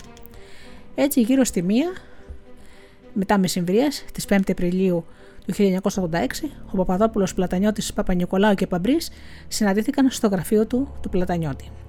Με το αυτοκίνητο του Παπαδόπουλου πήγαν και έφαγαν σε μια ταβέρνα στην Ανάβιζο ή στη Βάρκυζα. Ο Παπαδόπουλος περίπου στις 6 το απόγευμα τους πήγε σε επιλεγμένη από αυτόν ερημική περιοχή στο 32ο χιλιόμετρο της οδού Αθηνών Κοροπίου Αγίας Μαρίνας και εκεί παρέμειναν ο Παμπρίς και ο Παπα-Νικολάου για να ανοίξουν το λάκκο που θα ταφιέζουν το πτώμα της Φραγκουλάκη. Οι άλλοι δύο δηλαδή, ο Παπαδόπουλος και ο Πλατανιώτης, πήγαν και την παρέλαβαν τη Φραγκουλάκη από το σπίτι της, όπως είχε κανονίσει μαζί της ο Πλατανιώτης, για να πάνε σε ταβέρνα. Και πράγματι πήγαν και οι τρεις τους σε ταβέρνα της Βάρκυζας και έφυγαν και ήπιαν. Όταν η ώρα πήγε περίπου 10 το βράδυ, σηκώθηκαν και έφυγαν. Αντί να την πάνε όμως στο σπίτι της την ευηπουσίαστη γυναίκα, την οδήγησαν στο σημείο που περίμεναν η Παπα-Νικολάου και ο Παμπρίς. Ήταν ερημικό το σημείο και η γυναίκα κατάλαβε ότι οι άνθρωποι αυτοί είχαν κακό σκοπό. Εκείνη την ώρα ο Παπαδόπουλος, αφού πολιτικά τη ζήτησε να το αποκαλύψει που είχε τα άλλα χρήματα και αυτή αρνιόταν, της κατάφερε πολλά χτυπήματα με σφυρί στο κεφάλι. Η έτυχη γυναίκα σωριάστηκε στο έδαφος, όπου και εξέπνευσε. Στη συνέχεια την τύλιξαν με μία κουβέρτα, την έριξαν στο λάκκο που είχε ανοίξει ο Παμπρίς και την έδαψαν. Να πούμε εδώ ότι πάνω από τον τάφο έριξαν και ένα σκοτωμένο σκύλο με σκοπό η δυσοσμία να απομακρύνει τυχόν περίεργους.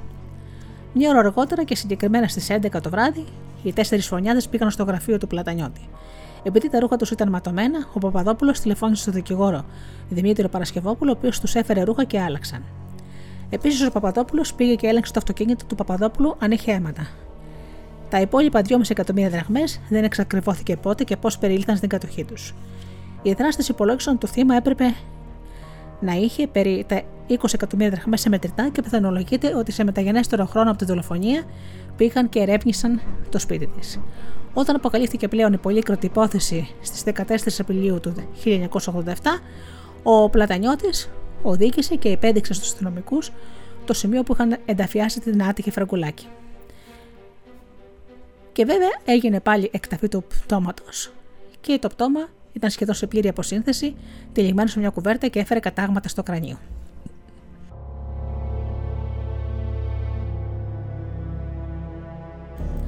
Πάμε τώρα σε ένα άλλο θύμα της εταιρείας δολοφόνων, της Έλλης Βεριοπούλου. Επίσης πλούσια κολονακιώτισσα, η Έλλη Βεριοπούλου, του Παναγιώτη και της Παναγιώτας, που είχε γεννηθεί το 1915 στην Αθήνα. Έμενε μόνη της στην οδό Σκουφά, στο Κολονάκι, και ήταν ανήπαντρη. Και αυτή είχε την ατυχία να γνωρίσει στο Λουτράκι με τον αρχηγό της συμμορίας των δολοφόνων, τον Χρήστο Παπαδόπουλο, τον οποίο χρησιμοποίησε ως δικηγόρος σε υποθέσεις της, και μάλιστα του είχε και περιόριστη εμπιστοσύνη. Είχαν μάθει τα μέλη της συμμορίας ότι είχε αρκετά χρήματα και το γεγονός ότι ζούσε μόνη της ήταν πρώτης τάξης ευκαιρία για να την βγάλουν από τη μέση και να της φάνε την περιουσία. Ο Παπαδόπουλος και η παρέα του ήθελαν όμως να μάθουν περισσότερα για αυτήν και μετά να προχωρήσουν στη θανάτωσή της. Έτσι σκέφτηκαν να νοικιάσουν ένα διαμέρισμα από τη Βεριοπούλου στην ίδια πολυκατοικία στο όνομα του Πλατανιώτη. Κάποια στιγμή αποφασίζουν να τη βγάλουν από τη μέση. Έτσι στις 2.30 μετά μεσημβρίας την 1η Δεκεμβρίου του 1985, ο Παπαδόπουλος με τον Παμπρί και την Παπα-Νικολάου πήγαν στο σπίτι της για επίσκεψη. Για να τους δεχτεί, είχε προηγηθεί τηλεφώνημα του Παπαδόπουλου ότι θα πήγαινε να της δώσει 20.000 δραχμές. Ο Πλατανιώτης δεν πήγε μαζί τους, γιατί ήταν γνωστός στο θηρορό της πολυκατοικίας. Πρώτος μπήκε στο διαμέρισμα ο Παπαδόπουλος, ενώ οι άλλοι δύο περίμεναν στο διάδρομο, χωρίς να αντιληφθεί την παρουσία του Βεριοπούλου. Σε λίγο ο Παπαδόπουλος της ζήτησε ένα ποτήρι νερό. Πηγαίνοντας η Βεριοπούλου να το φέρει το νερό, ο Παπαδόπουλος άνοιξε την πόρτα του διαμερίσματος και μπήκαν οι άλλοι δύο μέσα. Στη συνέχεια ο Παπαδόπουλος την υποχρέωσε να υπογράψει λευκές χόλες και αμέσως μετά της έκλεισε το στόμα με το χέρι, ενώ ο Παμπρίς την ακινητοποίησε κρατώντας τα χέρια. Η Παπα-Νικολάου έφερε από την κουζίνα μια πετσέτα με την οποία ο Παπαδόπουλος έφραξε το στόμα και τη μύτη της, με αποτέλεσμα να επέλθει ο θάνατός της. Την πετσέτα, επειδή είχε αίματα, την πήραν μαζί τους και την πέταξαν. Ο Παμπρίς, σύμφωνα με τις ορισμένες καταθέσεις, έφερε μαχαίρι μαζί του για να απειλήσει την Βεριοπούλου σε περίπτωση που θα αντιδρούσε βία. Σαν καλός αρχηγός, ο Παπαδόπουλος έδωσε διάφορα χρηματικά ποσά στον Πλατανιώτη, τον Παμπρί και την Παπα-Νικολάου για τις όποιες υπηρεσίες προσέφεραν για τη θανάτωση της άτυχης Βεριοπούλου. Με την υπογραφή του θύματος που απέσπασε σε λευκές σκόλες, ο Παπαδόπουλος προχώρησε στη σύνταξη πλαστής διαθήκης και πήρε την περιουσία της. Την επικαρπία όλη της εκείνη της περιουσίας της Βεριοπούλου την είχαν εφόρου ζωής οι δύο κόρες του Παπαδόπουλου. Δεν είχε γίνει νεκροψία και νεκροτομή στο πτώμα της Βεριοπούλου, όταν ο γιατρός υπέγραψε το πιστοποιητικό θανάτου και αποφάνθηκε ότι το μοιραίο επήλθε από καρδιακή ανακοπή.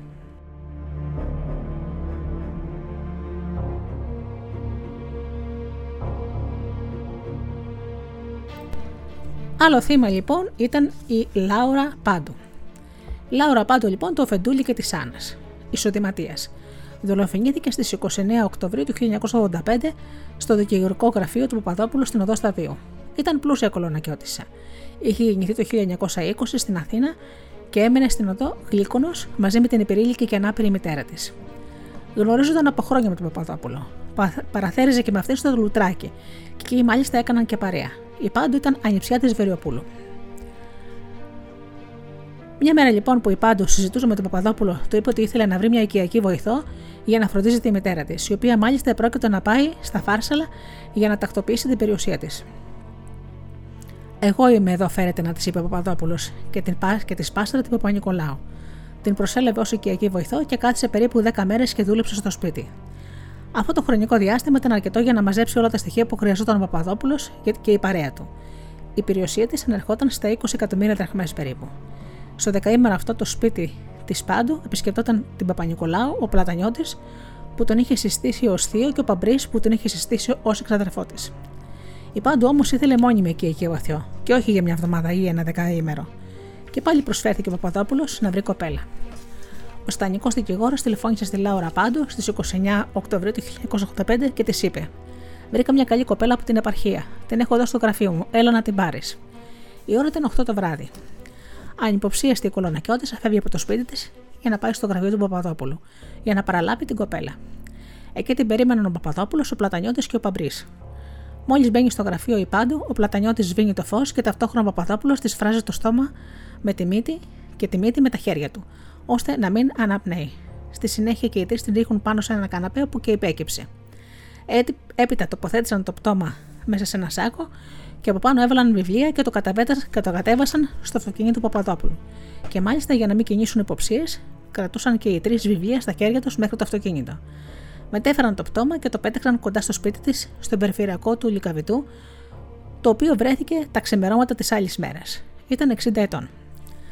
Στο νεκροτομείο που μεταφέρθηκε διαπιστώθηκε ότι έφερε κάταγμα του αυχένα και του δεξιού μοιραίου οστού, επιπόλαιες αμυχές στη δεξιά παρειά και στην αριστερή γενοχηλιακή χώρα. Οι συμβατές με πρόσκωση πάνω σε θάμνους που υπήρχαν στο σημείο. Ως αιτία θανάτου ο τριοδικαστής έγραψε: «Θάνατος εκπνιγμονής από εισρόφηση γαστρικού περιεχομένου».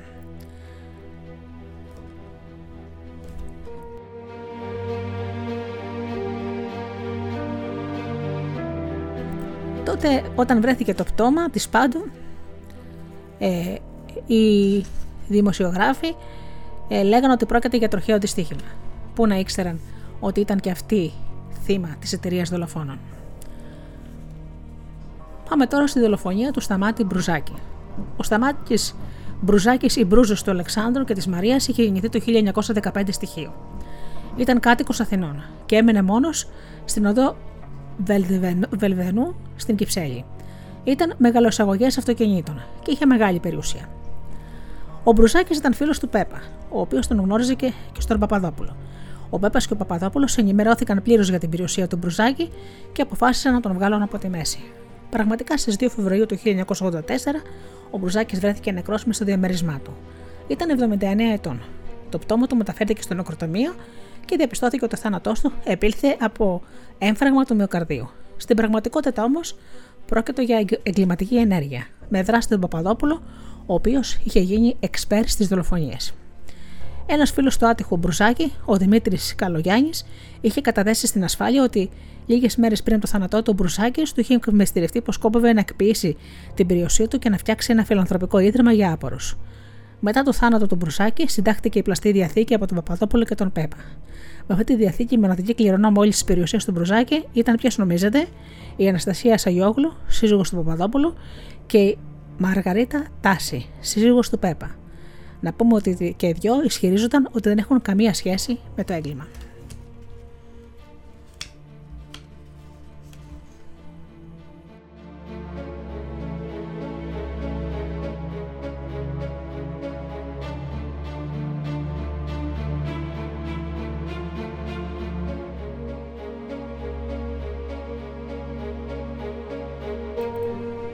Κάνουμε ένα διάλειμμα για τραγούδι και συνεχίζουμε με τα υπόλοιπα θύματα της εταιρείας δολοφόνων.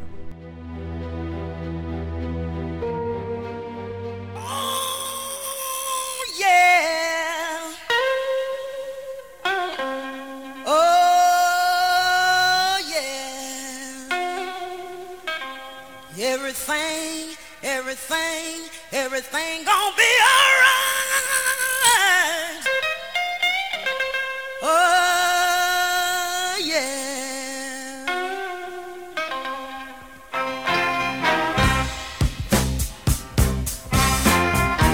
When I was a little girl, only 12 years old, I couldn't do nothing to save my doggone soul.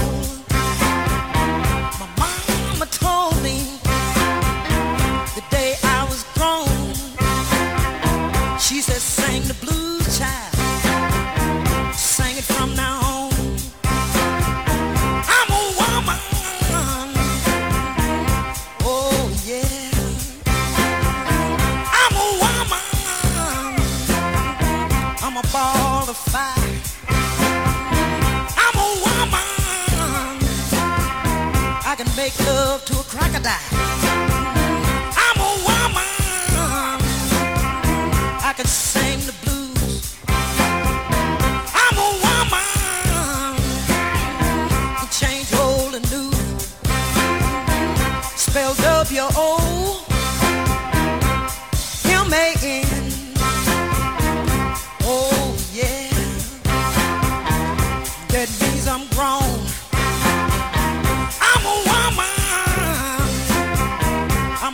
Russian wind. I'm a woman. I'm cut stone with a pen. I'm a woman. I'm a love maker. I'm a woman. You know I'm a earth shaker.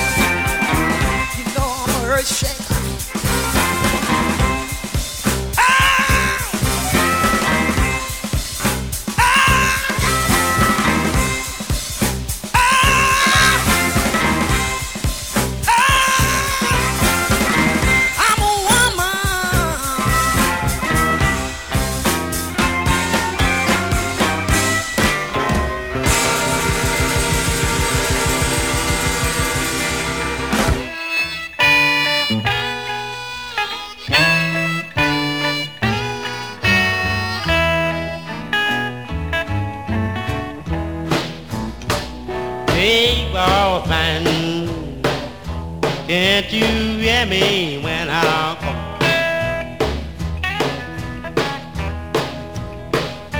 big bald man. Can't you hear me when I go? Well, you ain't so big. You just tall as all.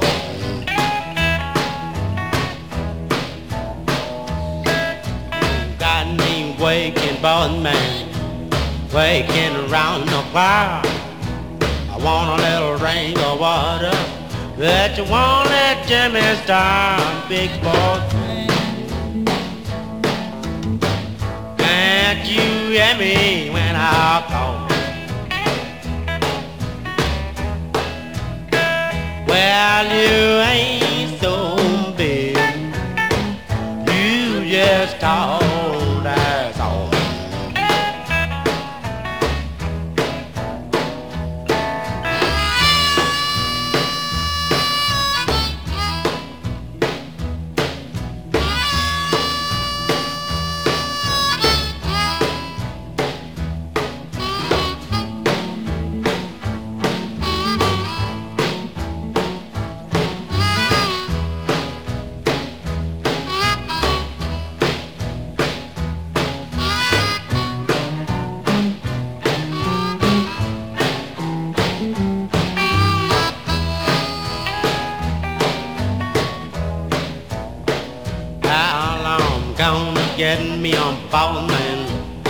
One wanna treat me right, work hard in the daytime, rest easy at night, big boss man. Can't you hear me when I call? Well, you ain't so big, you just tall as all.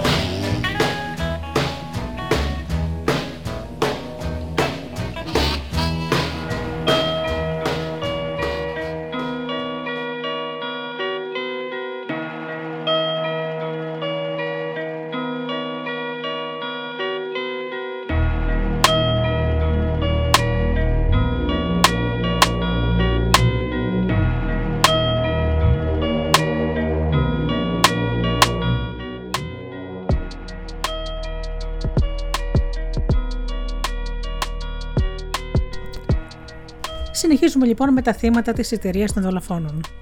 Η δολοφονία του Άγγελου Καλαφάτη. Ο Άγγελος Καλαφάτης του Διονυσίου και της Ευανθίας είχε γεννηθεί το 1902 στη Μικρά Ασία.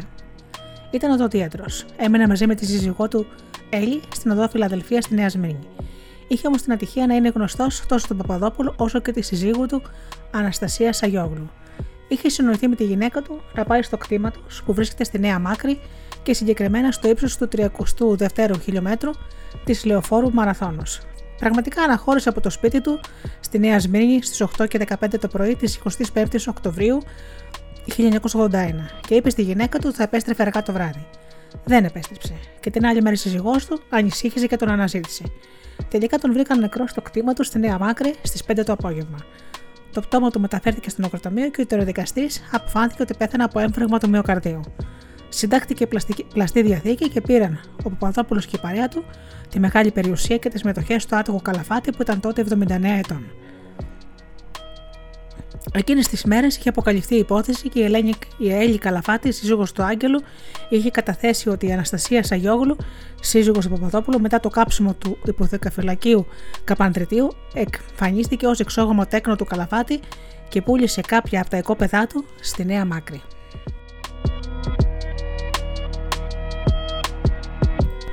Η δολοφονία του τυφλού και ανάπηρου Γιώργου Γρηγορίου. Ο Γιώργος Γρηγορίου του Αθανασίου και της Αγγελικής είχε γεννηθεί το 1914 στην Αθήνα και έμενα στο Παγκράτη επί της οδού Αγίου Φανορίου. Ήταν τυφλός και είχε ακροτηριασμένο το χέρι του.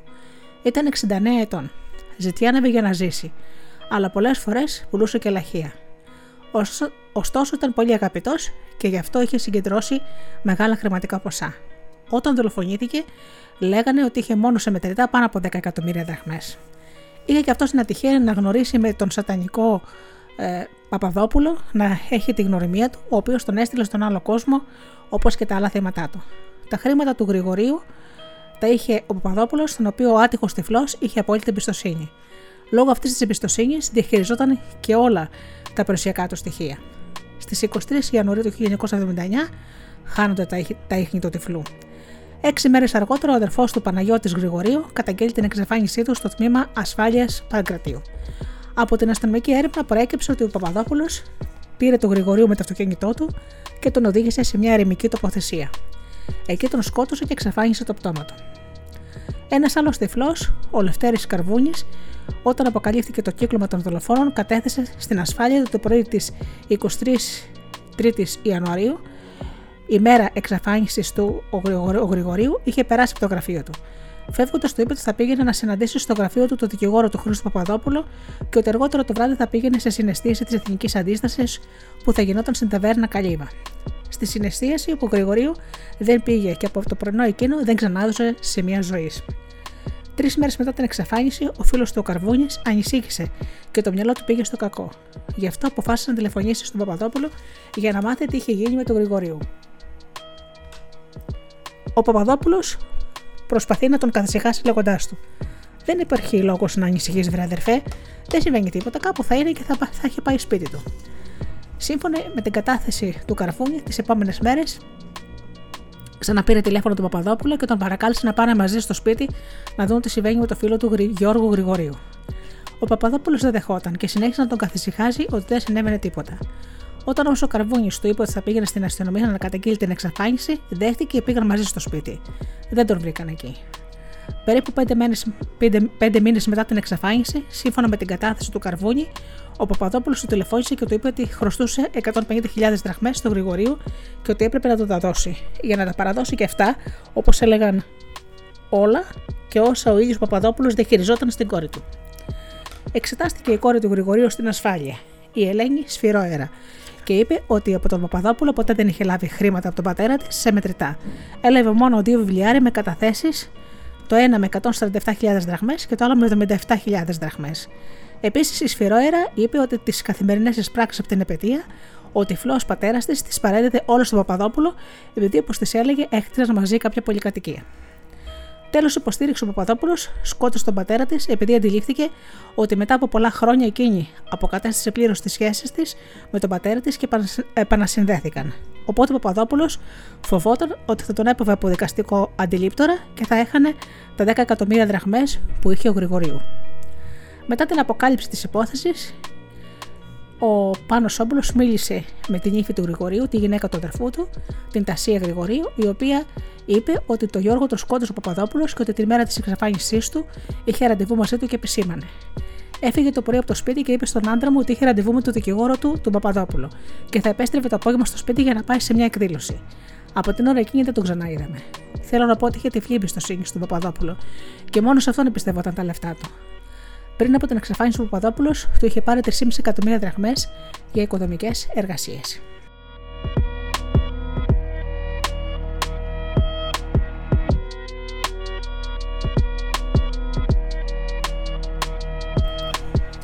Η δολοφονία του Βασίλη Ελευθεριάδη. Η πρώτη δολοφονία και πλαστή διαθήκη που προέκυψε από την αστυνομική και δικαστική έρευνα ήταν του Ελευθεριάδη. Από αυτόν που ήταν συγγενής του, ξεκίνησε την αιμοσταγή του και εγκληματική δράση του το έτος 1978. Ο Βασίλης Ελευθεριάδης, του Λοκάκια της Μαγδαληνής, είχε γεννηθεί το 1899 στη Μικρά Ασία. Έμενε στην οδό Στρατηγού Λέκα στο Μαρούσι μαζί με τη σύζυγό του Ορθοδοξία. Ήταν 89 ετών. Η Ορθοδοξία ήταν θεία της γυναίκας του Παπαδόπουλου, της Αναστασίας Σαγιόγλου, καθώς η μάνα της και η Ορθοδοξία ήταν αδερφές.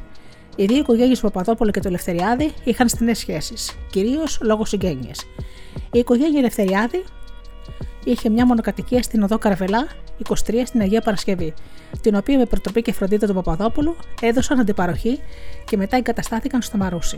Σύμφωνα με τις τότε εκτιμήσεις, η περιουσία του Ελευθεριάδη, που ήταν παλαιότερα επιτυχημένος επιχειρηματίας, αναρχόταν άνω των 100 εκατομμυρίων δραχμών. Ερχόμαστε τώρα στην πρώτη δολοφονία του Σατανά. Στις 9 Ιουλίου του 1978, ο Ελευθεριάδης εντοπίζεται νεκρός μέσα στο διαμέρισμά του στο Μαρούσι και μάλιστα το πτώμα του βρισκόταν σε αρχόμενη σύψη. Η σύζυγός του Ορθοδοξία απουσίαζε σε διακοπές στο Λουτράκι και ανησύχησε όταν περάσαν οι μέρες και δεν είχαν καμιά επικοινωνία. Πήγαν στο διαμέρισμα και τον βρήκαν νεκρό. ο τριδικαστής που τον εξέτασε, αλλά και μετά την νεκροψία και νεκροτομή που έγινε στο Νεκροτομείο Αθηνών, αποφάνθηκαν ότι ο θάνατός του επήλθε συνέπεια από φράξεως των στεφανιαίων αρτηριών της καρδιάς. Ο Παπαδόπουλος και οι συνεργοί του έφτιαξαν πλαστή διαθήκη, σύμφωνα με την οποία η επικαρπία όλης της κινητής και εκείνη της περιουσίας του Ελευθεριάδη περιέχεται φόρος ζωής στη σύζυγό του Ορθοδοξία, ενώ υψηλή κυριότητα στο γιο του Παπαδόπουλου. Ωστόσο, προέκυψε ότι ο Ελευθεριάδης είχε συντάξει ιδιόχειρη διαθήκη τον Αύγουστο του 1971 και δημοσιεύτηκε με πρωτοβουλία της Ορθοδοξίας τον Οκτώβριο του 1978. Σε αυτήν περιγράφονται λεπτομερώς τα περιουσιακά του στοιχεία και ορίζει γενική κληρονόμο της περιουσίας του, το σύζυγό του Ορθοδοξία.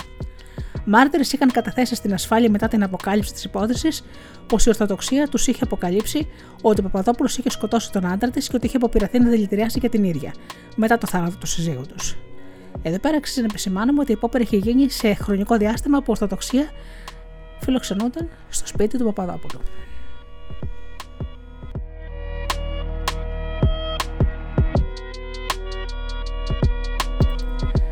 Και τώρα ήρθε η ώρα της δικαιοσύνης. Η προανάκριση και η τακτική ανάκριση κράτησαν πολύ καιρό και σχηματίστηκαν ογκωδέστατοι φάκελοι δικογραφίας. Χρειάστηκε αυτοκίνητο για να μεταφερθεί στο δικαστήριο όλο αυτό το υλικό που είχε συγκεντρωθεί. Η πρώτη δίκη και ακολούθησε η δεύτερη το Φεβρουάριο του 1992. Στο μεικτό ορκωτό εφετείο, από τους 22 κατηγορούμενους καταδικάστηκαν 18. Για τους 4, μετά τη μετατροπή του κατηγορητηρίου από κακουργήματα σε πλημελήματα, έπαυσε η δίωξή τους λόγω παραγραφής.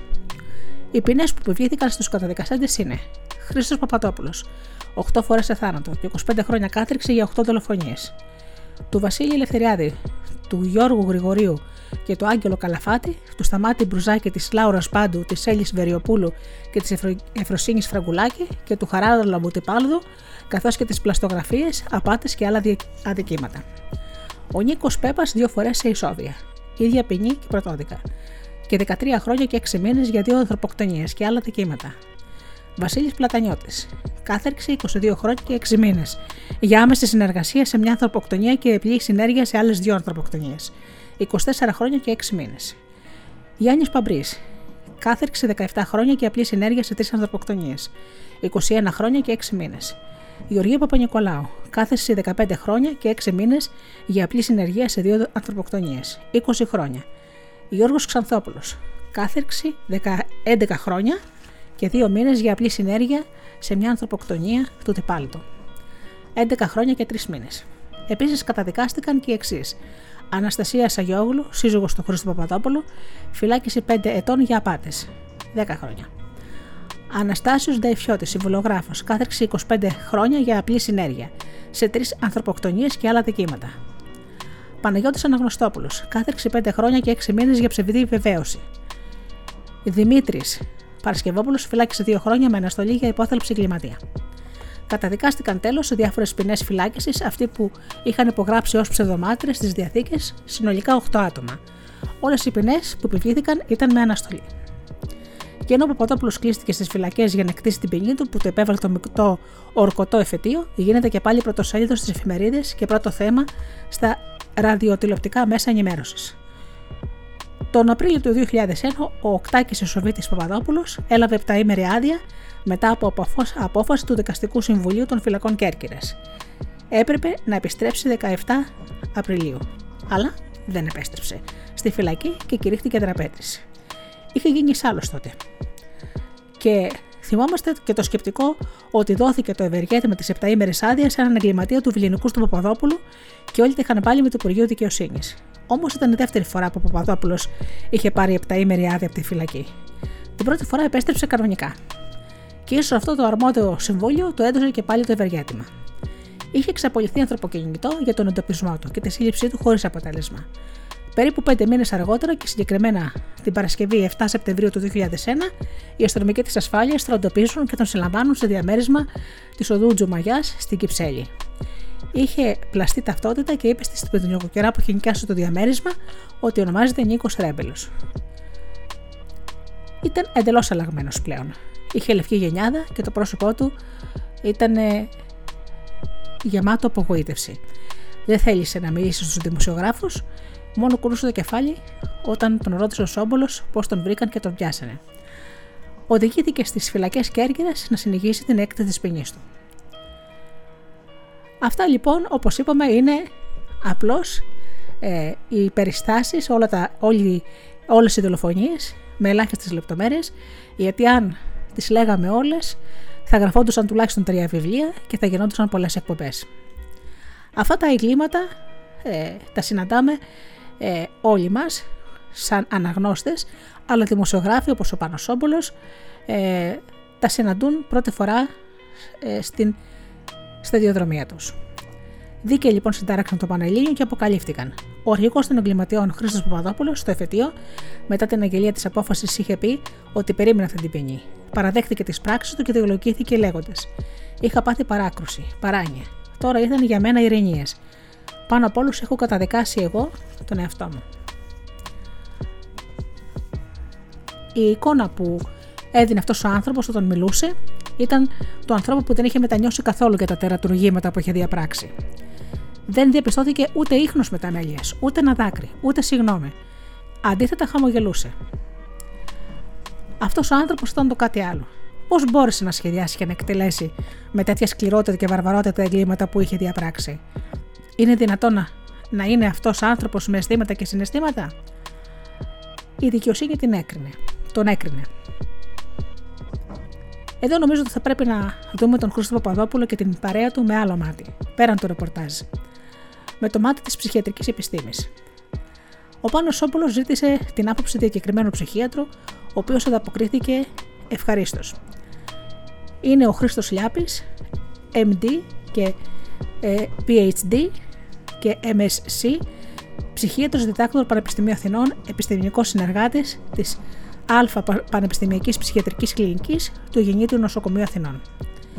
Η παντελής έλλειψη τύψεων και μεταμέλειας του Χρήστου Παπαδόπουλου και η απουσία οποιασδήποτε προσπάθειας να δικαιολογήσει ή έστω να εκλογικεύσει τη φρικοδός παραβατική και εξακολουθητικά δολοφονική συμπεριφορά του, σε συνδυασμό όμως και με τον αριστοτεχνικό σχεδιασμό όλων των δολοφονιών και των συνοδών δολοπλοκιών και την αφαίρεση της περιουσίας των θεμάτων και για την εμφάνιση των θανάτων τους ως εκ φυσικών αιτίων, αφενός αποκλείει οποιαδήποτε ψυχιατρική διάγνωση που θα μπορούσε να λειτουργήσει ελαφρυντικά και αφετέρου θεμελιώνει τη διάγνωση της αντικοινωνικής ψυχοπαθητικής διαταραχής της προσωπικότητας.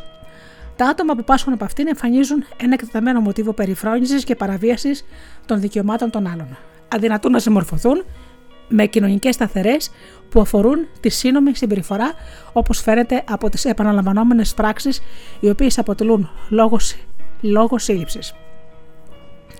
Χαρακτηριστικό τους είναι η δολιότητα, όπως αυτή προκύπτει από επαναλημμένα ψέματα, χρήση ψευδώνυμων ή εξαπάτηση των άλλων για προσωπικό κέρδος ή ευχαρίστηση.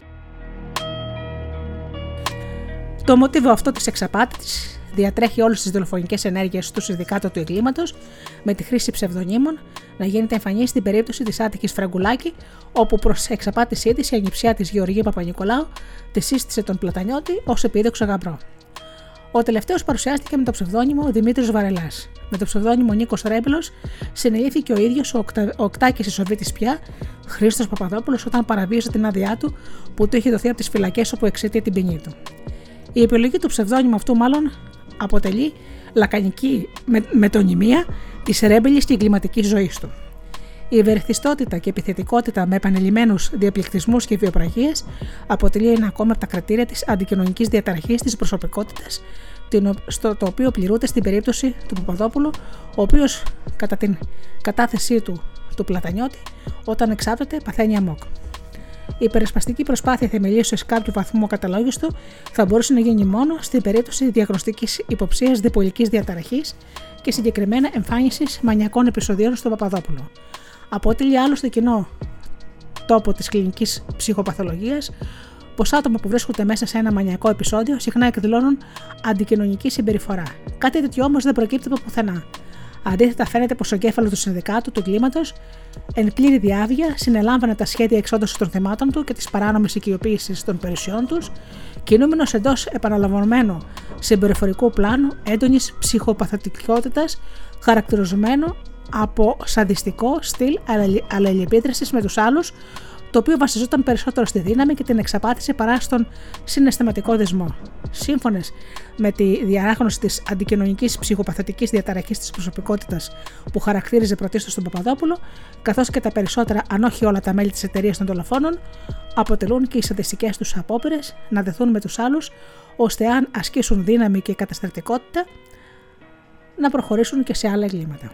Το αιρετικό δολοφονικό σύμπλεγμα Παπαδόπουλου-Παπα-Νικολάου με τη σύζυγό του, μάλιστα του πρώτου, Αναστασία Σαγιόγλου, να εμπλέκεται και η ίδια στις απάτες της συμμορίας, θα μπορούσε να αποτελέσει ένα χαρακτηριστικό παράδειγμα αλληλεπίδρασης μιας αντικοινωνικής με μια εξαρτητική προσωπικότητα όπως αυτή της Παπα-Νικολάου. Τέλος, αξίζει να σταθούμε και στο γεγονός πως η ζωή του Χρήστου Παπαδόπουλου, πέρα από τη δράση του ως αρχηγού της εγκληματικής τιμωρίας, χαρακτηριζόταν από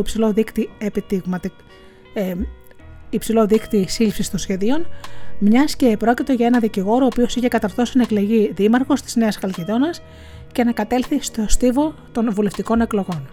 Αυτό, σε συνδυασμό με την μεγαλειώδη αυτοεικόνα του άτρωτου και πανέξυπνου δολοπλόκου που είχε για τον εαυτό του Παπαδόπουλος, για να συνεχίσει να εκτελεί με απίστευτο θράσος και προκλητική ραδιουργία τις πλεκτάνες και τις δολοφονίες του, αλλά και την κάλυψη των δολοφονικών ιχνών του ιδίου και της συμμορίας του. Καθιστά βέβαια την ύπαρξη ναρκισσιστικών στοιχείων στη δομή της προσωπικότητάς του. Ο αιμοσταγής δολοφόνος και αρχιεγκληματίας Παπαδόπουλος αποτελεί το ιδεχθέστερο παράδειγμα συγκερασμού σε αυτή την ιδία ψυχοπαθητική και αντικοινωνική προσωπικότητα, τόσο της συστηματικής παραβατικότητας που εκφράστηκε εξακολουθητικώς μέσα από τη χωρία των αποτρόπιων δολοφονιών της πείρας του, όσο και της υποκριτικής σαγίνης με την οποία υφάρπαξε την ψήφο των συμπολιτών του στη Νέα Χαλκηδόνα. Τέλος, αξίζει για την ιστορία να πούμε ότι βασικός συντελεστής ντοκιματέρ που έφτιαξε η εταιρεία κινηματογραφικών ταινιών Greca Film Λεφάκης περιλαμβάνει την ιστορία της εταιρείας δολοφόνων, συνεντεύξεις με τον Παπαδόπουλο και τους άλλους πρωταγωνιστές, με το ηλικιωμένο ζεύγος Πεντάζου, με τους συγγενείς των θεμάτων, με αστυνομικούς και πολλά άλλα ενδιαφέροντα πρόσωπα. Περιλαμβάνει σκηνές και πλάνα από τον τόπο που διαδραματίστηκαν τα γεγονότα.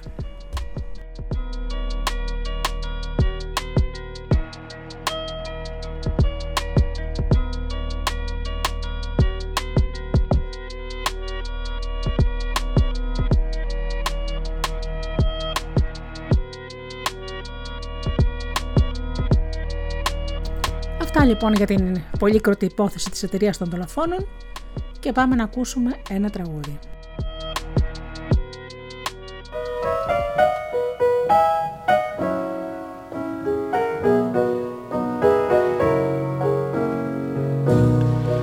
I want a little sugar in my bowl. I want a little sweetness down in my soul. I could stand some loving, oh so bad. I feel so funny, I feel so sad. I want a little steam on my clothes. Maybe I can fix things up so they'll go. What's the matter, Daddy? Come on, save my soul. I need some sugar in my bowl. I ain't fooling. I want some sugar in my bowl.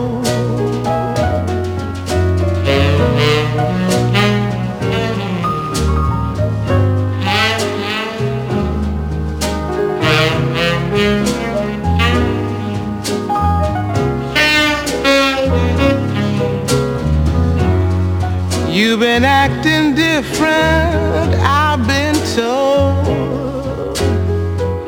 Soothe me, I want some sugar in my bowl.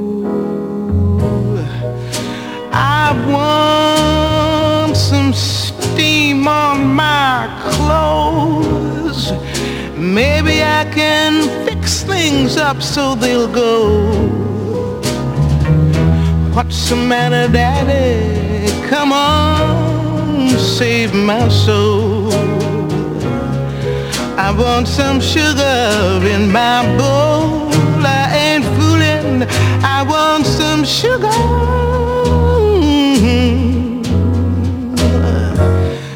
in my bowl.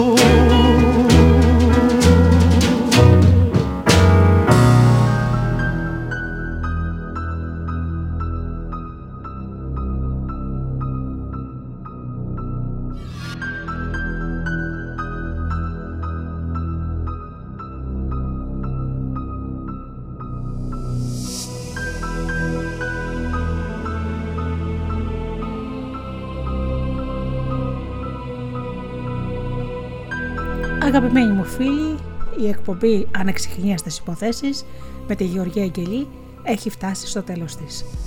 Σας ευχαριστώ θερμά που ήσασταν εδώ μαζί μου και ακούσαμε για τα εγκλήματα, τόσο τα ανεξιχνίαστα αλλά και για την εταιρεία των δολοφόνων. Σας ευχαριστώ πολύ και σας δίνω ραντεβού για την επόμενη εβδομάδα. Καλό σας βράδυ.